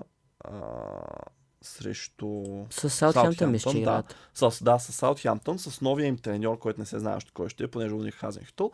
Ти можеш да ми кажеш 100%, че го взимат този матч с всичко, което се случва този Не. сезон. Като домакини, да, 100%. Саутхемптън са ужасни не. този сезон. А, Не. значи пак си го Според Чак, мен. ето, значи, точно защото с нов треньор, сега ще видите Саутхемптън, Ще както не, баунснат, да. не сте ги виждали никога. Ама Е, те винаги е така новия треньор. Прайм, Прайм Барса ще гледате срещу Ливърпул. Помнете ми думата. Прайм, Прайм Барса. Барса няма да гледаме, но може да ви излъжат. Принципно. Аз мисля, че ще се вземат матча последния преди домакински мисля, че преди световното ще си го вземат Ливърпул определено. Така сочи логиката. Но проблема е, че те при Ливърпул много нелогични неща се случват този сезон, разбираш? В смисъл те, човек, в смисъл тая загуба от Лиц, кой можеше да я предположи, нали, че И ще тази се случи? от uh, Nottingham Forest също, тя беше Да, и преди това. След мача с нас викам, те сега се дигнаха, това увереността ще се дигне, пребиеш Манчестър Сити, предполагам. Аз тогава, между като правихме подкаст, аз му казах на колегата, тая загуба не ви променя сезона, не знам той дали спомня. Поне моето усещане беше такова, че това не е повратна точка, която се очакваше нали, от много хора да е. Така и стана. И не мисля, че и тази победа ще е повратна точка. То няма да има повратна точка. Повратна точка ще е Еми 5 да, поредни именно. победи. Това ще е повратна М, точка. Дори и това няма да е. Зависи от обстоятелства, защото ако направите 5 поредни победи, ама примерно сте вече на 15 точки преди това от Те, топ ако, 4 на, ако да направят влезете. 5 поредни победи, ако следим логиката на първенството, няма всички наши конкуренти да са направили 5 поредни победи. Въпросът е Ливърпул да ги направи. Нали, за да има изобщо разговор. Виж, има... Сега ще обясня нещо. Не знам, ви ще кажете какво мислите, но... М- Добре, ще дам пример с Челси, защото с тях съм най-запознат. При Челси, в момента, нали, всички казват, проблема е, че Потър е нов и все още играчите не са разбрали философията му. разбираш, при Челси едва ли не това чакаме. Чакаме играчите да кликнат, нали, естествено да мине и световното, което е фактора за всички, които им пречи. Но чакаме да кликнат нещата, нали, с Потър и ще се надигне. Кой е този фактор при Ливърпул? Разбираш ли? Кое е това нещо? Аз мога да ти дам моето мнение. ми Не, нямаш да ти кажа контузии, трябва да ти кажа конкретни футболисти, които според мен не трябва да играят толкова често този сезон. И Да, ма, това, не не е е малко. фактор. Не Как ти е гарантира. фактор? Разбираш ли? Различно е. е, Различно то няма е. нищо. Ние може само да си говорим, то кое гарантира. Идеята е, че няма такъв фактор, който примерно да, да го посочиш и да кажеш, е, това е много сериозна А ко- причина. кога Защото, има такъв? Добре, виж, окей, ти кажеш определени играчи. Хубаво, ама те играчи, други като контузия, те ще трябва да играят. Разбираш, освен ако не ги продадете еми, и не вземете вече- нови на тях. Вече е шанс, късмет, нали, такива неща. Какво да ти кажа? Да. Ами, добре, според мен вече от един час говорим между другото, така че ако иска да минаваме към шампионска лига, че то времето си а, лети неумолимо, освен ако Сашо ти нямаш нещо да кажеш за Ливърпул. Не, аз може исках да говорим само една-две секунди за Нюкасъл, защото там между всичките тия Добре, големите отбори нашите виждаме един Нюкасъл, който се бори и нас, примерно, ни отрепа на Сейнт Джеймс Парк, нали, на директора и на както така. Аз не знам как взехме там точката, защото те буквално ни смазаха. И преди това играха и не след това мисля, че играха с Ливърпул, играха също много добре. Да, нас там ни върза мега жестоко. не знам Еди Хал какво прави, обаче с тия играчи, които има в наличност, играе така. Знам, че е временно. Те няма да завършат топ 4, убеден съм. Обаче, О, не се знае, аз за следващите няколко години, мисля, че има още един претендент, който ще се бори там за тия европейски първенства, както и ще имат инвестиция. И Еди Хал прави всеки трансфер до сега, който е направил, му е сполучлив. Абсолютно всеки един. Не знам как и го освен прави. това, извлича максимум от играчите, които имаше преди това. Абсолютно. И даже прави някакви експерименти с Жуелинтън, примерно, го вкарва в халфата линия и той играе все едно е играл там цял живот. Аз имам един въпрос към вас. То е не за да ви чуя мнението ми, просто за да ми се отговори. Ай, защото тогава не- задава? Защото, защото не знам отговора. Оф, добре. А, сега Еди Хал добре идва като нов тренер в Ньюкасъл има големи инвестиции. Хората, с които той работи там, борда, това, онова, тези неща, нали, надали са назначени от Еди Хал, защото той няма този треньорски авторитет, според мен в отбор вече с така финансова мощ да назначава а, изпълнителни директори бордове. Според мен и там е инвестирано много за специалисти, които а, помагат много за развитието на отбора, ако щете на, на, на терена, на начина по който отбора играе. Не мисля, че Еди Хал, нали, да, той е добър треньор, окей, но не мисля, че само той нали, единствен дърпа конците, затова Нюкасъл в момента нали, да расте. Добре, защо спекулираме в момента? Защото искам да чуя вашето мнение. Еди Хал достат... Еди Хал... Каза, че не искаш да чуеш нашето мнение, с това започна. Оф, бате... Аз ти кажа, виж, аз искам друго да ти кажа. По-сигурен съм, че Нюкасъл ще завършат в топ 4, отколкото че Арсенал ще станат шампиони. Често казвам, повече вярвам в това. Просто защото защо да не завършат? Лестър как се бориха до последно и бяха трети по цял сезон. Лестър и Нюкасъл, чисто като кадри, аз не мисля, че те много се различават. Да не кажа, че Нюкасъл, нали, ако... ако, нали, ако Дори може би са по-зле, като аз ще кажа, че ако се абстрахираме от а, нали, моментната им форма, може би наистина отстъпват малко. Но въпреки това, виж какво правят. Те играят супер убедително, нали? И имат, реално те, Сити и Арсенал имат само по една загуба този сезон. Следващите отбори, те са много, нали, които са с по 4 загуби. Нали, има и преди, че почти стигнахме средата на сезона. Почти. И те все още Да, загубили да, само убеден веднъж. съм, много хубаво игра. Играят, срещу големите отбори играят много добре. Много подготвени, много добре. Особено винаги И без, Сейнт а, Джеймс без Парк винаги е много трудно. Много трудно ще бъде на много отбори. Да, така че според мен Ньюкасъл си има шансове да завършат в топ 4 и то съвсем реални, особено като видиш колко са непостоянни Юнайтед, Челси, Ливърпул. Топ 4 може да изглежда така, както изглежда в момента Арсенал, Сити, Ми да, да, първият месец след световното също ще има, предполагам, играчи, които ще дойдат с някакви контузии, ще дойдат изморени, ще има много... Те, този сезон е много наблъскан на Шампионска лига, те отбори, които са покрай тях, всичките играят в евротурнирите, дори Арсенал, нали?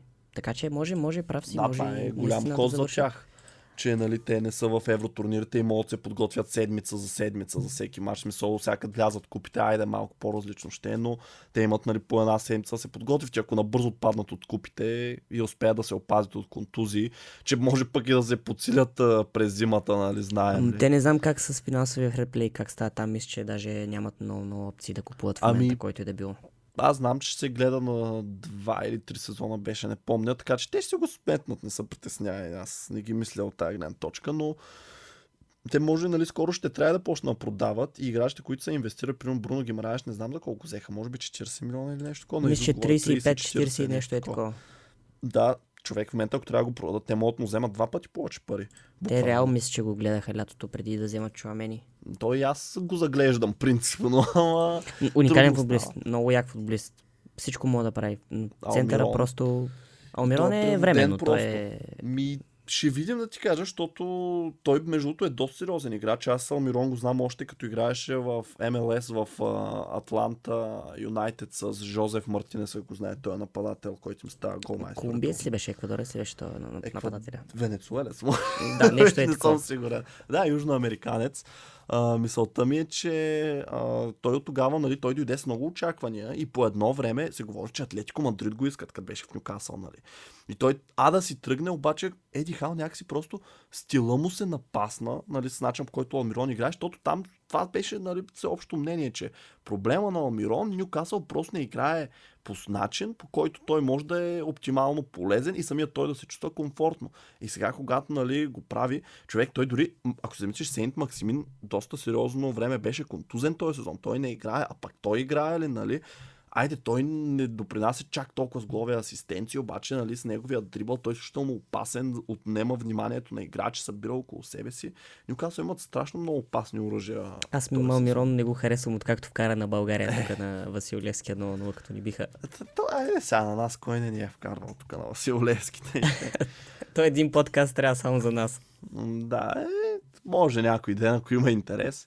Но вече наистина минаваме към Шампионска лига. Така, сега, Сашо, тук формата е следния. Набързо преминаваме през а, мачовете от седмицата. Така е набързо по няколко думи за всеки, ако имаш. Нали? Ако си гледал, ако не си, кажи, нали, не съм го гледал, ама браво на тея, примерно.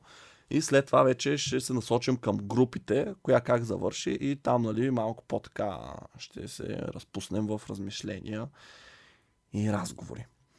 Започваме отново в хронологичен ред. Първата среща от последния кръг беше Порто Атлетико Мадрид.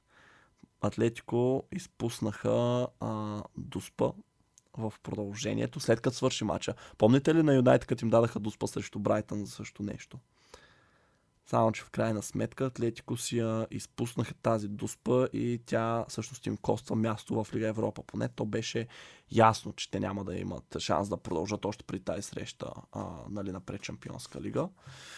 Но колко беше шокиращо това четвърто място. Не, айде, кажете за този матч, после ще говорим за групата. Очаквано според мен е да загубят. Те Порто са първи. Те Порто са най-добрият отбор в групата.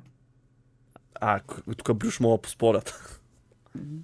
Съгласен съм, може би окей, нали, да има някакъв дебат, ама може би не Порто бяха по-добри в тази ситуация, Атлетико по-слаби просто. Защото реално Атлетико този в Шампионската лига поне, аз когато съм ги гледал, нищо не играят. В смисъл, няма някакво, някакъв стил, както беше миналите години. Може би на играчите леко им е писнал от стила на Симеоне. Може би му трябват нови играчи. Но това не е Атлетико, дето беше миналата година примерно срещу Манчестър Сити, дето играхме с, с тях в Шампионската лига. Нищо общо. Никакъв дух за победа, никакъв стил, нямат някакво осезаемо такова надмощие в тази група. Те трябваше да имат най-добри отбор на хартия, бяха те, обаче са последни.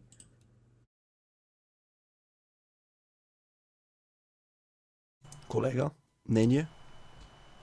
Той Симеоне вече не се разбира с половината играчи, вижте колко хора са трансфер лиснати, ако особено погледнем последните трансфери нали, около Атлетико. Половината звезди, които са привлякани на последните два сезона, им е показа на вратата или те искат да си ходят, явно има причина отбора да играе така и е някаква очевидна смисъл, треньора е. И то не толкова тактическите му възгледи, колкото начина по който си третира играчите. Леверкузен Брюш 0 на 0 завърши този матч. Аз нямам какво да кажа, защото нямаше. И аз нямам, знам само, че Шаби Алонсо им е треньор сега на, на Байер Е, то не е малко. Да е жив и здравев. Байерн срещу Интер победа с а, 2 на 0 за баварците, с което вярвам, че те са единствения отбор, който успя да спечели всички матчове в групата. Да, Наполи бяха други, но те загубиха. А, така че отново за поредна година перфектно а, излизане от групите за баварците. Това мога да кажа аз. Ами то немската машина си, немската машина Интер даваха някакъв взор там. Но буквално тези два отбора, които заслужаваха най-много от тази група, се класираха. Аз съм шокиран, реално, ако някой ми беше показал, че така ще изглежда таблицата преди началото на кампанията, ще да съм наистина, нямаше му повярвам. Аз, за мен Барселона беше един от отборите, които бих, бих им дал път до финала. Ето, ти Не, даде, Барса имат още едно видео. израстват. Ама, наистина, не знам, накараха ма да си глътна всяка дума от това, което съм казал за тях. Всичкият топ прейс и тези трансфери, колко реално, като изключим Левандовски, се оказаха безполезни. Аз си мисля, че Барселона с миналогодишния състав ще да постигне същия резултат в тази група. Аз си мисля, че Рафиня ще дойде да ни чука на вратата на Стамфорд Бридж зимата, както са тръгнали нещата. А, Ливърпул срещу Наполи 2 на 0, победа за Ливърпул, която така дойде малко шокиращо на фона представянето на двата отбора, но отново е победа в матч, който а, нали, срещу добър отбор, където Ливърпул не влиза като нали, супер тежък фаворит. Не е И случайно. е на така Анфилд. си- Фактора Анфилд винаги е много силен шампионската Мо, лига. може би това. Ма кажи, може защо би така се активизирате срещу добрите отбори, пък срещу слабите се отпускате. Ливърпул никога не са можели да доминират мачове при Клоп. М, Аз не си спомням, особено срещу малките отбори Ливърпул да играе матч, в който примерно те да влезнат и да го Ами виж, да, вземат то, на е- 100%. то е много, според мен е много различно да доминираш и да контролираш матч. Ливърпул можеше да контролира и да успокоява мачовете. А, сега играчите са по-нервни, сега играчите са по-несигурни, но в тези големи мачове някак са по-концентрирани, може би, не знам. На това бих го отдал. Защото те наистина Ливърпул не, не играят такъв тотален футбол. Да държи топката по 75-80% или да скъсва от а, удари противника. Не, Ливърпул дори когато стана шампион, помниш какви резултати беше. Смисъл, Взимаха си мачовете накрая, доста често последните минути просто, просто мачове. работеха като машина според плана на Клоп. Всички работеха на една предавка. Сега не е така. Няма хомогенност. А, следващата среща Марсилия срещу Тотнам. Много драматичен а, матч. Запазете мненията за групата после. Мисля, че това беше най-завързаната група. Там се разбъркаха нещата яко. Но а, късна победа за Тотнам в продължението, в петта минута на продължението. А, да, какво може да кажете за тази Аз го среща? гледах мача. А, Те Марсилия никога не изглеждаха като отбор, който мога да вземе този матч. Просто по някаква случайност Тотнам го взеха накрая. Колега. Не съм гледал мача, ама следях развитието и... В смисъл, не съм изненадан, че Тотнам успя да спечели мача. Изненадан съм, че допусна да се намира в някаква ситуация, в която можеше да всичко да замине. Ами, то за всичко е казахме за тях, колко да е изненадващо. Рейнджър срещу Аякс. Победа с 1 на 3 за отбора от Нидерландия. Ми те Аякс трябваше да се отсрамят малко, предвид, че, нали, окей, те нямаше как да се класират в тази група, но те въпреки това играха много слабо. Мачовете с големите отбори, аз очаквах поне повече след последните години. Може би факта, че Тенхаг го няма Е, играе те роля. половината играчи ги няма, дето... Да. Те това лято малко ли хора Но те винаги са успяли някакси Аякс да се справи с продаването на някакви играчи, купуването на други, но мисля, че този сезон просто не взеха толкова добри, колкото продадаха. Поне за сега. Да, следващия сезон повече. А, Виктория Пилзен срещу Барселона. Една така зрелищна победа, като за последно за каталунците в Шампионска лига. Аз не знам как Пилзен вкара само 2 гола с 22 удара. Чисто. а Барселона има два пъти по-малко. Еми, това е някакво Челси левел завършване на атаки. Аз мога да ти обясня някой път, ако искаш надълго и на широко, как миналия сезон с 45 удара срещу Арсенал двата мача в лигата. Вкарахме един гол, примерно, нещо такова. Не срещу Юнайтед беше, не беше срещу Арсенал. Това е, нали, друга тема. Сашо, за този матч? Аз не го гледах, за жалост. Не съм гледал, но ми направи впечатление, че, че два, А, два гола вкараха Пилзен, Барселона. Просто не знам, не мога да разбера още какво ще се случва с тях. Те са ми много интересни отбор. Един матч играят много добре и след това играят много зле. Не мога да ги разбера. Аз съм казал, следващото лято ще има пакети с акции за фенове или някакви други да се купува, да се подкрепя отбора. Помни ми думата. Еми, те може да почнат вече и да взимат и някакви фенове в първи отбор, като гледам играчите, които купуват. Ако искат да си ходят, защото виж Френки, те не можаха да го изгонят. Те му казват, бе, махай А се. той им е най-добрият играч. Когато играе той, те са много добри. Той е просто Еми. уникален футболист. Аз много ми харесва, защото играе на хода му такива Бизнес футболисти. е на първо място. И на мен ми се иска да беше дошъл в Челси, ама нищо, айде следващото лято пак ще се пробва. Той се изглежда като футболист на Челси абсолютно нормално. Са Челси, може би Байер Мюнхен, е, е, в такъв отбор би го видял аз. Ами те Юнайтед много го искаха, ама той там не ги искаше тях и нали, оттам тръгнаха нещата. А, така да е, Спортинг също Айнтрахт Франкфурт. Една много така незрачна среща, чисто като имена и популярност на двата отбора, само че нали, са голям залог. После ще кажем защо. Кажете сега този матч, гледахте ли, впечатление имате ли един на два победа за Айнтрахт? Аз гледах второто по време, Айнтрахт направо продължава да ме изумят, особено миналата година с Барса. И сега, то- защото те, те мачове съм гледал, нали не съм гледал всички мачове, но те са всяка... През няколко години има един немски отбор, който играе много добре. Дали ще е Борусия Мюнхен, Гладбах, ето сега Айнтрах, Франкфурт, Дортмунд не ги броя. Ето Кьолн има, които... Те немските отбори имат някакви такива периоди, в които играят много добре за няколко години. Сега в момента е периода на Франкфурт играха много хубаво. Те и другите мачове от групата, им гледах един-два мача, играха много хубаво. Те винаги играят хубаво. Франкфурт и в немското първенство. Просто може би нямат класата като другите отбори, но пък имат някакви интересни играчи и винаги се е интересно да, да гледаш такива отбори като Няма ти Франкфурт. бюджет, те са като Вилареала на Бундеслига. Нещо такова се явяват. Да, но той треньор, който им е, ако е същия Гласнер, мисля, че беше, той е много добър тактик. Те имат треньори, взимат треньори от Red Bull школата, които са с преса и контратаки и то това в Европа винаги е добра идея, защото там са по-бързи мачовете по принцип. Колега, Айнтрахт, Спортинг. Е, Бухштабирен, Кайне Хабен, Спортинг, Сю.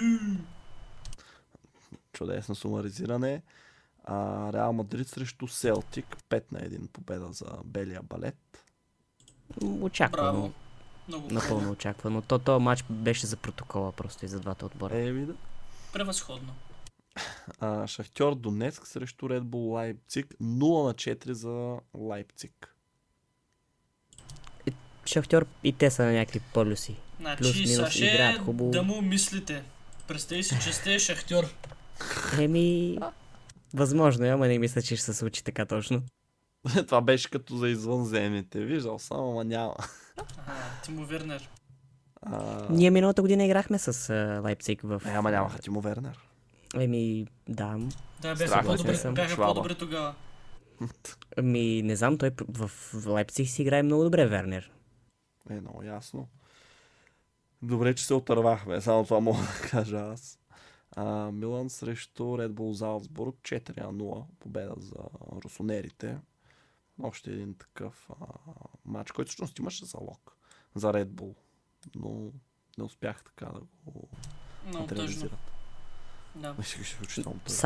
А, като всички Red Bull отбори, те буквално правят перфектни трансфери. Аз не знам откъде ги намират. Имат много хубав много хубави скаути, предполагам и нетворка, който имате е уникален, ама Милан заслужено си биха. Даже аз очаквах по-убедително да се класира Е, Челси и Милан. по-повече... Не, не, за класирането говорих. Просто Е, не, че да, Милан, взеха а, матч.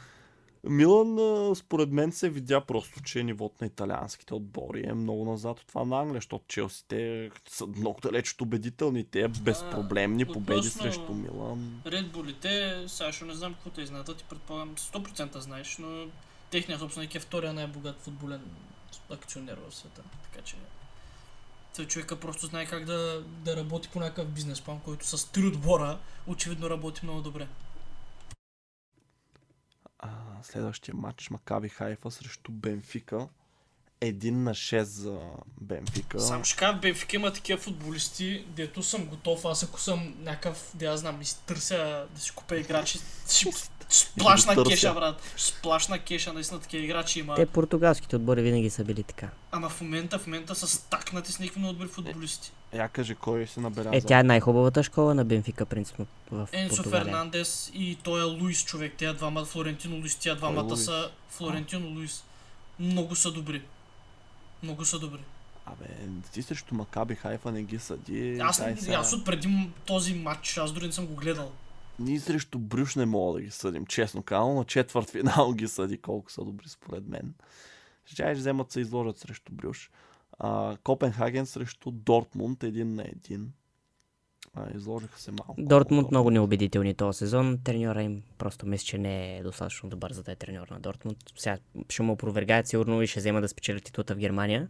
Ама лично А, и двата мача няма, с. Сити не играха нищо, кой знае какво. И тогава горе ми направи впечатление, че не е Дортмунд, както беше Дортмунд миналите Те, години. този матч много от най-ключовите играчи не стартираха като цяло, така че Белингам даже и не влезе.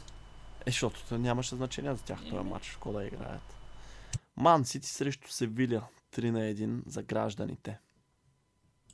Те се бяха класирали, просто като домакини трябваше да вземем последния матч с, Севиля, тъй Севиля и те са много слаби този сезон. Малко си го затруднихме с първия гол от тях, няма си стана това, което трябваше, мисля, че е абсолютно резонна победа. Алварес, два, две асистенции, един гол. Здраве му кажи. Добре, колега, ти нещо или нищо? Не, давай към нататък. Ювентус ПСЖ е един на два победа за парижани. Някой изненадан ли? Да, аз. Аз Шокирам очаквах по-голяма победа за ПСЖ. И аз така. Въпреки, че Ювентус са домакини, те, докато не се махне Алегри с този негативен футбол, Ювентус няма да играят никакъв футбол. Алегри ще се повтаря да не знам кой път, ама никакъв треньор не е. Той наследи един хубав отбор от Конте, направен и заради това спечели титли, стигна до финали в Шампионска лига и в момента Съгласен съм, абсолютно не е стигал май до финал. Стигна, Стигна, стигна. С Реал не Мадрид. стигна. Не бе, той с Ювентус стигна, не беше Конте на финал, също Барселон, като играха Алегри им беше треньор. Да, А, да. Та. А, Челси, Динамо Загреб, 2 на 1. Какво ви кажа? Много измъчена победа. Едва ме два. То трепериш до последната минута, ма ще бием ли, няма ли да бием. Единствено Дени Закария ме изненада много приятно. Това беше моя много хайп як футболист е, между другото. Само ако мога да се предпази от контузии, е много динамичен, много интересен футболист. Я кажи, в FIFA използвал ли си го? Яко. Не, бе. Знам ли защо го казвам? Аз го знам и защото Сити го следяха много време още в Мюнхен Гладбах, като беше. И той даже беше на много ефтина цена, можеше да го вземат, обаче се контузи точно същия сезон. И лично мисля, че даже някак пише нещо, че Гвардиола ходил да го гледа лично. Така че ходил да му бая там. да маха уроките, да не са контуза повече. Че той знае за уроки заради това проклятието на шаманите на Яя Туре. А, да, ами добре. С това минахме през кръга и сега да минем през групите, да може така да генерализираме което, всичко, което видяхме, просто защото не го направихме до сега, само е така набързо минавали. А, започваме нали, по азбучен ред. А, група А. Там продължиха Наполи и Ливърпул. Мястото в Лига Европа е отредено за Аякс. И последни са Рейнджърс. Нали, така и така съм хванал думата. Само ще кажа, че четвърто място, окей, това беше най-очакваното нещо. По принцип, мисля, че всички очакваме Ливърпул да продължат и някаква битка между Наполи и Аякс нали, за втората позиция. Не стана изобщо така. То дори като цяло нямаше битка за втората позиция. Имаше а, нали, Наполи си беше ясно, че са първи, Ливърпул, че са втори. Но генерално, какви са ви изводите след тази група? много слаб Рейнджърс, аз очаквах повече. Не знам, това е мисля, че е най-слабия отбор в Шампионската лига е играл. Нещо е такова, може би статистика. Те буквално имат два отбелязани гола. Еми, аз... Какво да кажа, не оцелих нито едно от местата как ще подаря на групата, освен последно. Ами, да. Добре. Да, това беше явно анализа ни за тази група. То очаквано, мисля, че абсолютно по същия начин всеки, който е видял групата, е очаква, може би Ливърпул и Наполи да размениш просто като позиции. Да, общо взето Наполи, между те си изненадват яко. А, и нали, с оглед на това, че те много дръпнаха, нали, Аякс трудно ще Те са и първи с в Италия, Наполи, то с Да. доста точки. Е, какво ти кажа, то Скварацхелия е много голям. Аз много ще се радвам, ако дойде. Аз мисля, че е треньора. Спалети мисля, че И треньора Спалети там прави е разликата. недооценен. Да. А, добре. Ами да, тази група не беше чак толкова изненадваща, като изключим възхода на Наполи, който нали, с оглед на сезона също не е толкова изненадващ. А, те бяха преди тази загуба от Ливърпул, примерно бяха в серия от 27 мача без загуба, която не тръгваше от миналия сезон, нещо такова.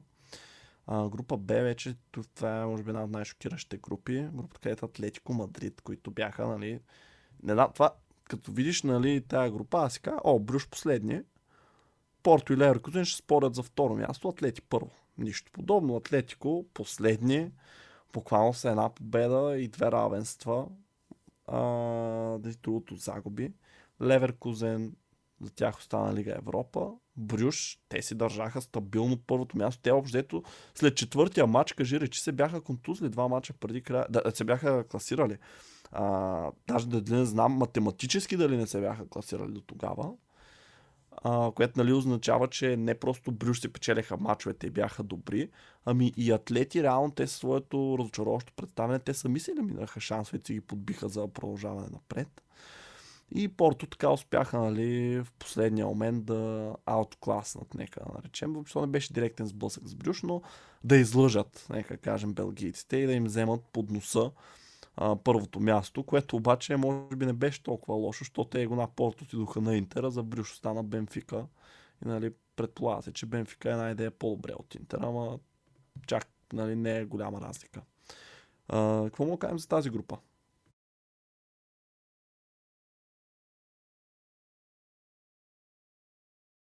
Аз чаках, че мисля, че той ще почне първи. Еми, аз също абсолютно много, много съм шокиран от на Атлетико представянето. Иначе другите два отбора, Порто и Байер Леркозен, точно както ти го описа, бих си го представил и аз. Но те Бруш изненада, абсолютно приятна изненада, интересно. Винаги е хубаво, когато има такива отбори. Не знам, Атлетико просто а, мисля, че ще загубят много лоши, може би много финанси от това, че не се класираха, тъй като те не са и от най- най-богатите отбори по принцип. Така че не знам, но аз очаквах дори Байер Леркозен да се класира, не очаквах и Порто и Бруш, но ето че изненадите са факт. Колега? Давайте към следващата група, защото то тук вече няма какво да се каже. Общо взето изчерпахме се за нея. Добре, група С.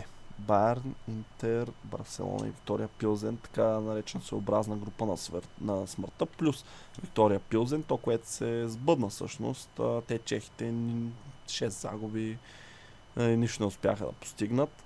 Изненада, може би, при второ и трето място. Аз сега не знам какъв беше генералния консенсус. Знам, че колегата много се надяваше Барселона да Не завърши. съм се надявал, просто така очаквах. Доб- Иначе е, да, мисията е реално погледнато. Очакваше го, даже ги беше сложил на финал. Може да гледате видеото ни с прогнозите Шампионска лига. Много е комично колко са зле прогнозите. А, но да, Байерн никаква изненада. Тук по-скоро колко беше изненадващо това, че Интер успяха да се преборят с Барселона.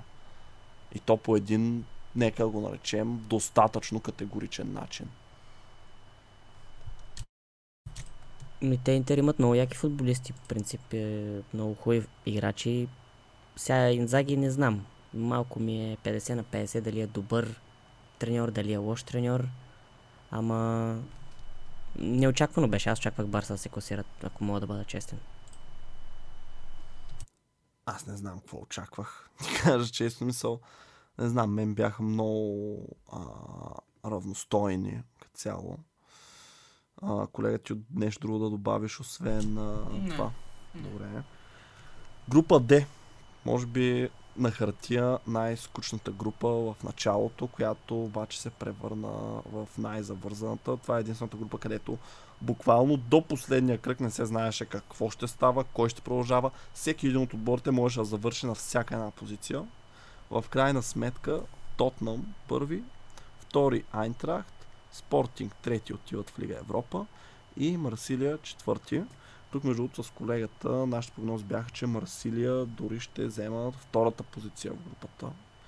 Което нали, най-вече базирано на това, че може би чисто като единици, до някаква степен са една идея по-добре спрямо Спортинг и Айнтрах, което нали е спорно, но така сме го преценили на момента, си спомням. Нищо подобно обаче и въпреки това нали, Марсилия, ако бяха спечели срещу Тотнам, те се класираха реално.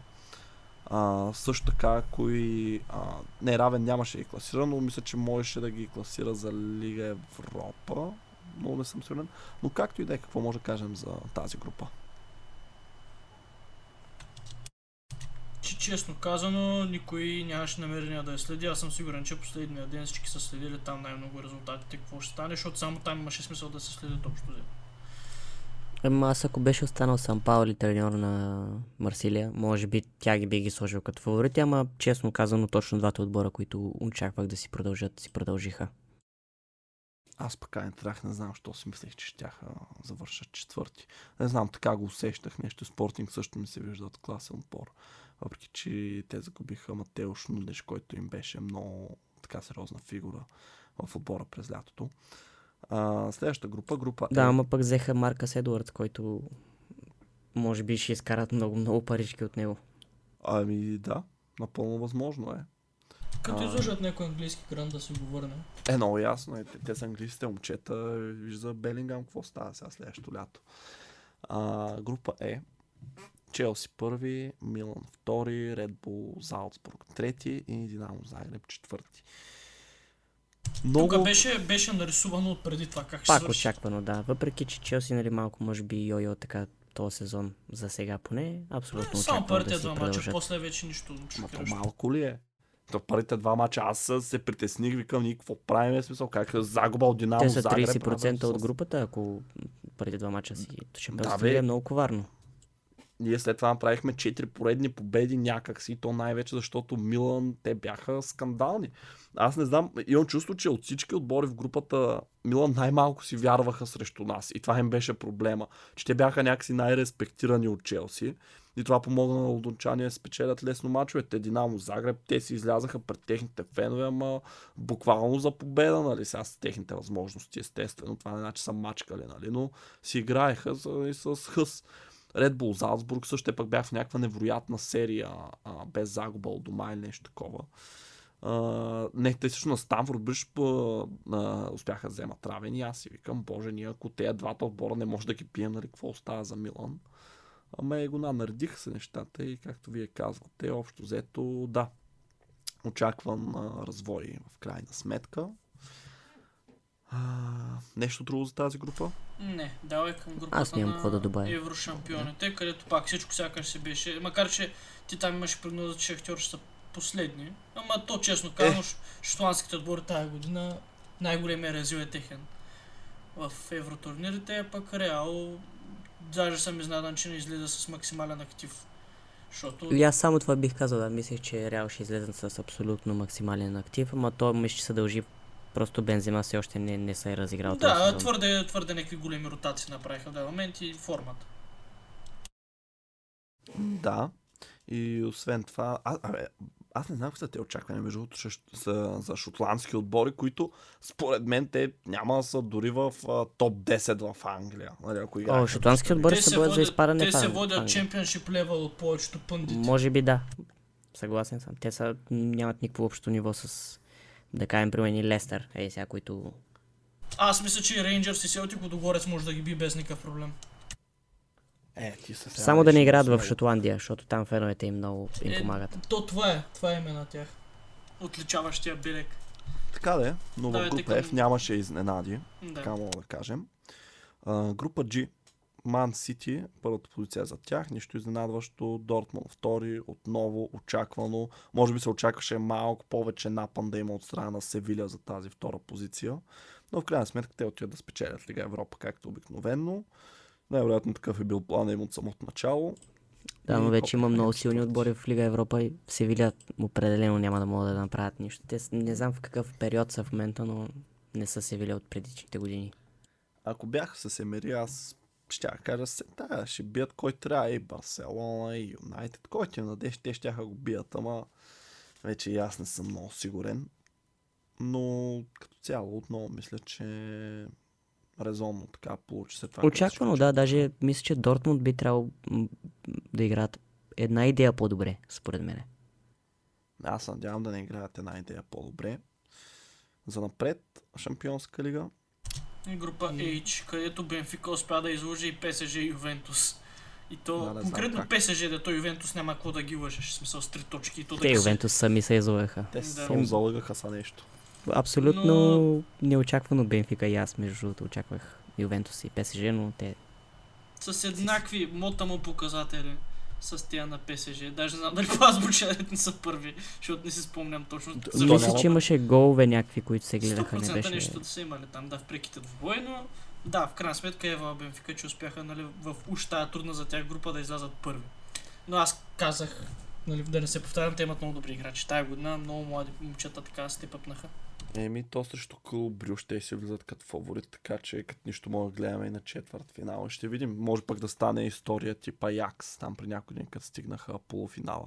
Като говорим сега за елиминации момчета, следва да си поговорим за жребия. И то няма какво си говорим, да искам да чуя вашите прогнози за всеки един от сблъсъци. Сега ще ви казвам вие ще ми казвате. Сега не е точен резултат, но кой ще продължи в двата мача. Според вас кой ще наделее. Готови ли сте? Не, ама, давай. Еми, налага се.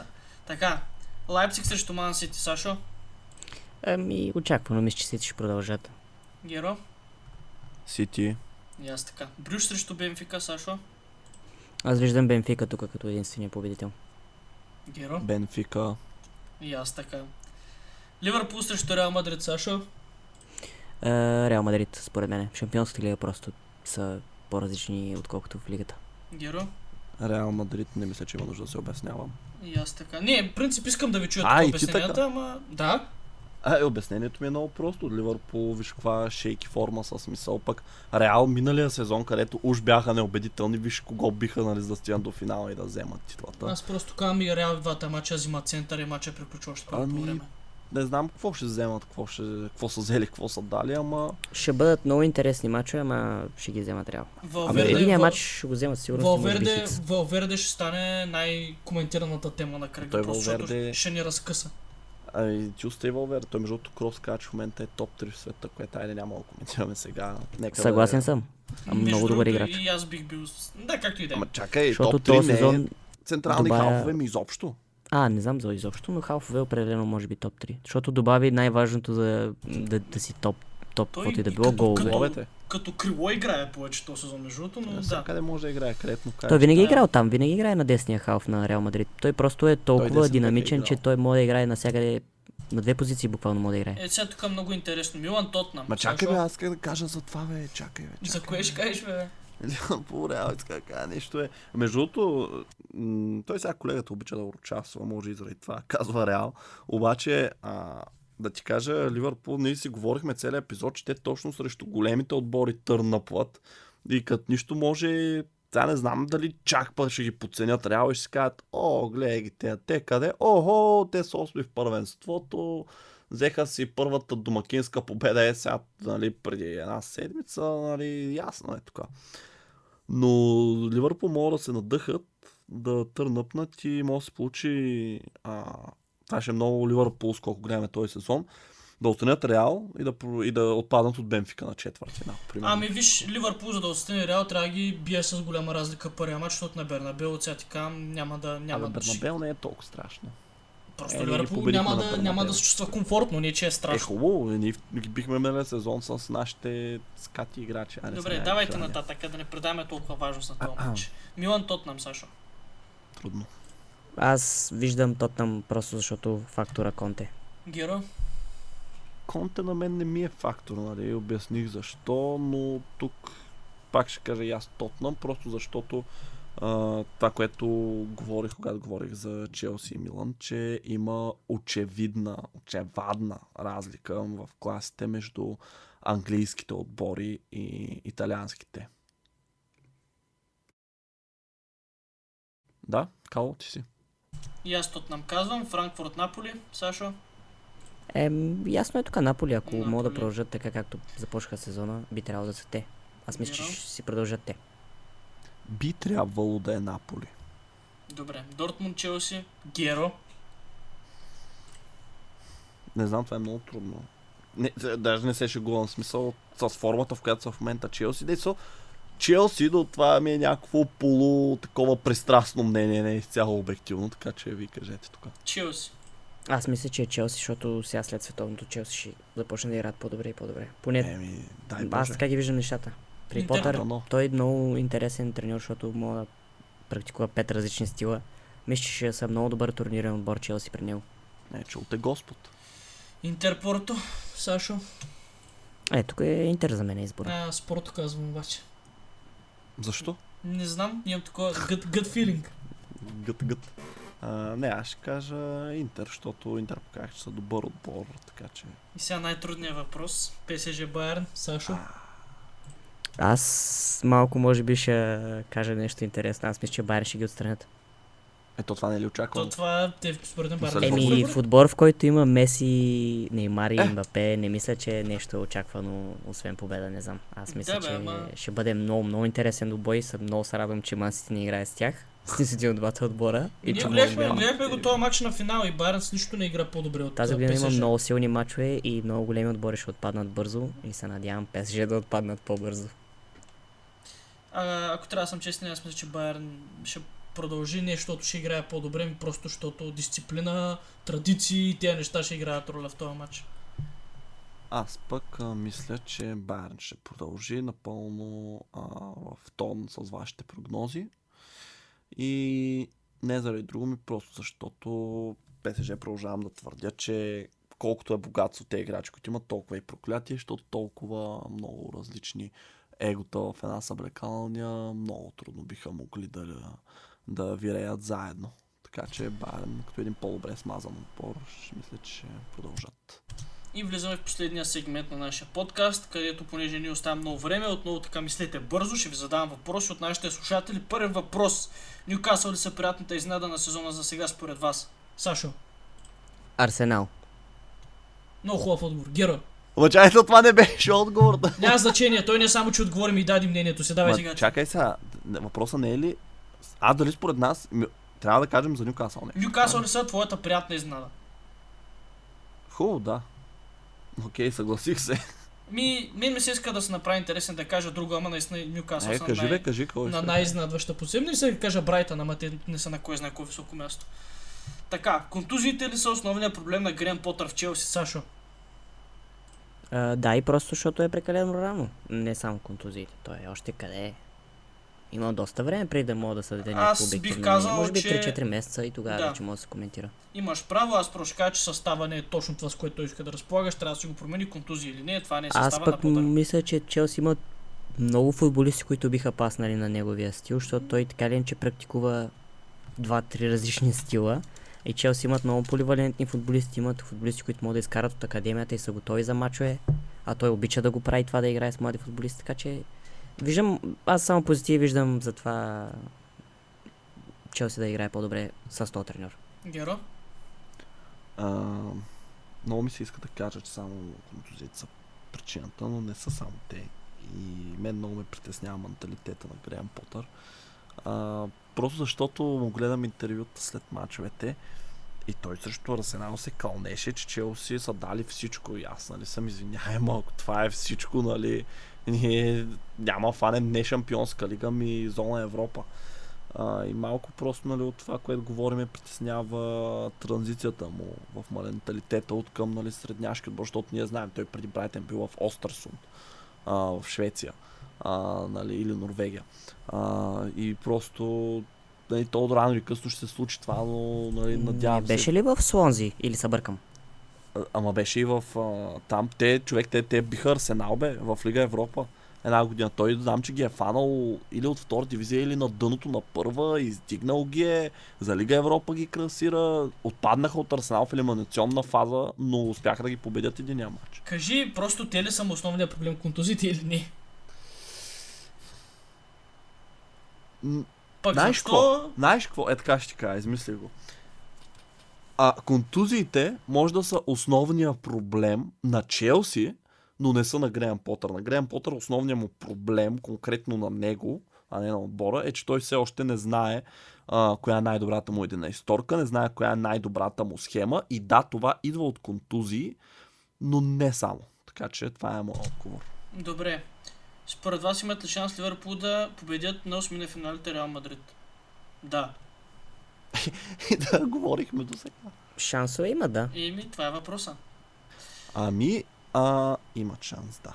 Казах защо. С какво най-вече се различава гледането на футбол пред екрана от истинската игра?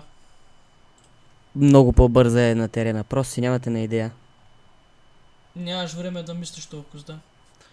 Освен това, просто ние ги виждаме и си мислим, е, нали, тук И що нямаш, така, Нямаш, тях нямаш е- 360 градово, градусово зрение също. сто пъти по-бързо, отколкото въобще си го представяш. Особено вижте лига. Да, и тъпото е, че на живо, ако а, ако нали някакво мигнеш или си погледнеш телефона или се заговориш и го изпуснеш после трябва да чакаш докато се прибереш, да гледаш, нали... Не това, бе, нали. да играеш в футбол, не да гледаш на стадиона. А, о боже! а, чакай, какво по-различно е да играя от това да гледам? Да. Ами, мен различни, между са много различни неща, защото различна емоция има, разбираш, някакси... По различен начин ти работи ума. В смисъл... Остави, е, то тук да гледаш, то не ти работи толкова, ти по-скоро се надяваш и нали, такова надежда те изпълва, нали, но ти няма какво да направиш. Някакси разликата, може би най-вече се изразява в това, че гледането на футбол изисква единствено концентрация и мисловна дейност, докато игрането изисква както мисловна, така и физическа, защото реално когато играеш, ти имаш пръст в това, нали, не е само да викаш, да, е, да, е гол, и подай, ала, бала, нали, такива неща. Ми ти реално си на терена и имаш силата да вземеш топката и да направиш нещо с нея, така че може би точно това, нали, човешкия фактор и това, нали, че можеш да оказваш влияние над събитията. Така, много добър отговор. И последен въпрос. Момчета, защо толкова често спорите в епизодите на подкаста ви? Сашо, отговори ми веднага на този въпрос. Еми, не знам, момчета, аз за първ път съм тук и съм за малко. Пах ти тъпото оправдание. Бате, не може да говориш такива неща. Аз ще кажа, просто не се харесваме заради това. Да, това е истината. Мисля, че просто сте си такъв тип хора, които се забавляват по този начин. Ама може би не всеки би го разбрал. Да, ние сме много е забавно. Извратени хора просто. А, между другото, колега, изпусна един въпрос. А, да, имам- дигната ръка и котенце. как да го разбирам от това? Здравей, Брат, коте. Това е, Здравей, коте, това е! Разшифровах го. брат, това е бот, който иска да си купим фолуари, не му обръщай внимание. Така ли е? Айде да си купим. То нека да не ни трябва. Абе, Никой няма да остане до тук да слуша вече час и половина, така че не се притеснявай. да, ами благодаря, ако сте останали в крайна сметка до края. А, много благодарим на Сашо, че взе участие в а, така толкова импулсивно в нашия подкаст. Наистина благодарим. Аз благодаря за поканата, беше ми много приятно. И И с удоволствие бих повторил. Е, със сигурност ще повторим, то това си е тенденция при нас. Особено ако госта има желание. А, така че да. А, може да го така да се абонирате за него в YouTube, канала му Александър 97. А, вече там, нали, ще намерите FIFA съдържание, всякакво там гейминг, той си е пичагата геймър, нали така Сашо, предполагам не бъркам. Ако не По си документи, да, да. да правиш някакви радикални промени. Не, за сега не мисля, че ще има такива промени. Главно FIFA и това е футбол, контент, който е свързан с футбол като цяло. Много готино съдържание и разбира се, нали, ако и на вас а, така ви се иска да обърнете внимание на нас, нали, може да намерите и нас, канала ни е голяда, разбира се. Може ли и Където- за мен добра дума? Ти нали си част от голяда или вече не се считаш за такава? А, ти не каза голяма добра дума, каза абонирайте се. Аз не знам, абонирайте се за мен. А, абонирайте се, защото много се стараем. А, това е лъжа. Е, защото А. аз лично съм се абонирал, защото контентът ви е интересен. Аре, е, е, вала. Ама ще верно. проверя, ще проверя. Не може да проверим. Но да, а, благодаря на всички, които ни слушахте. Аз бях Геро, с мен беше Кало и също така Сашо от YouTube ще го намерите. Ще има линк в описанието и ще се чуем след точно една седмица.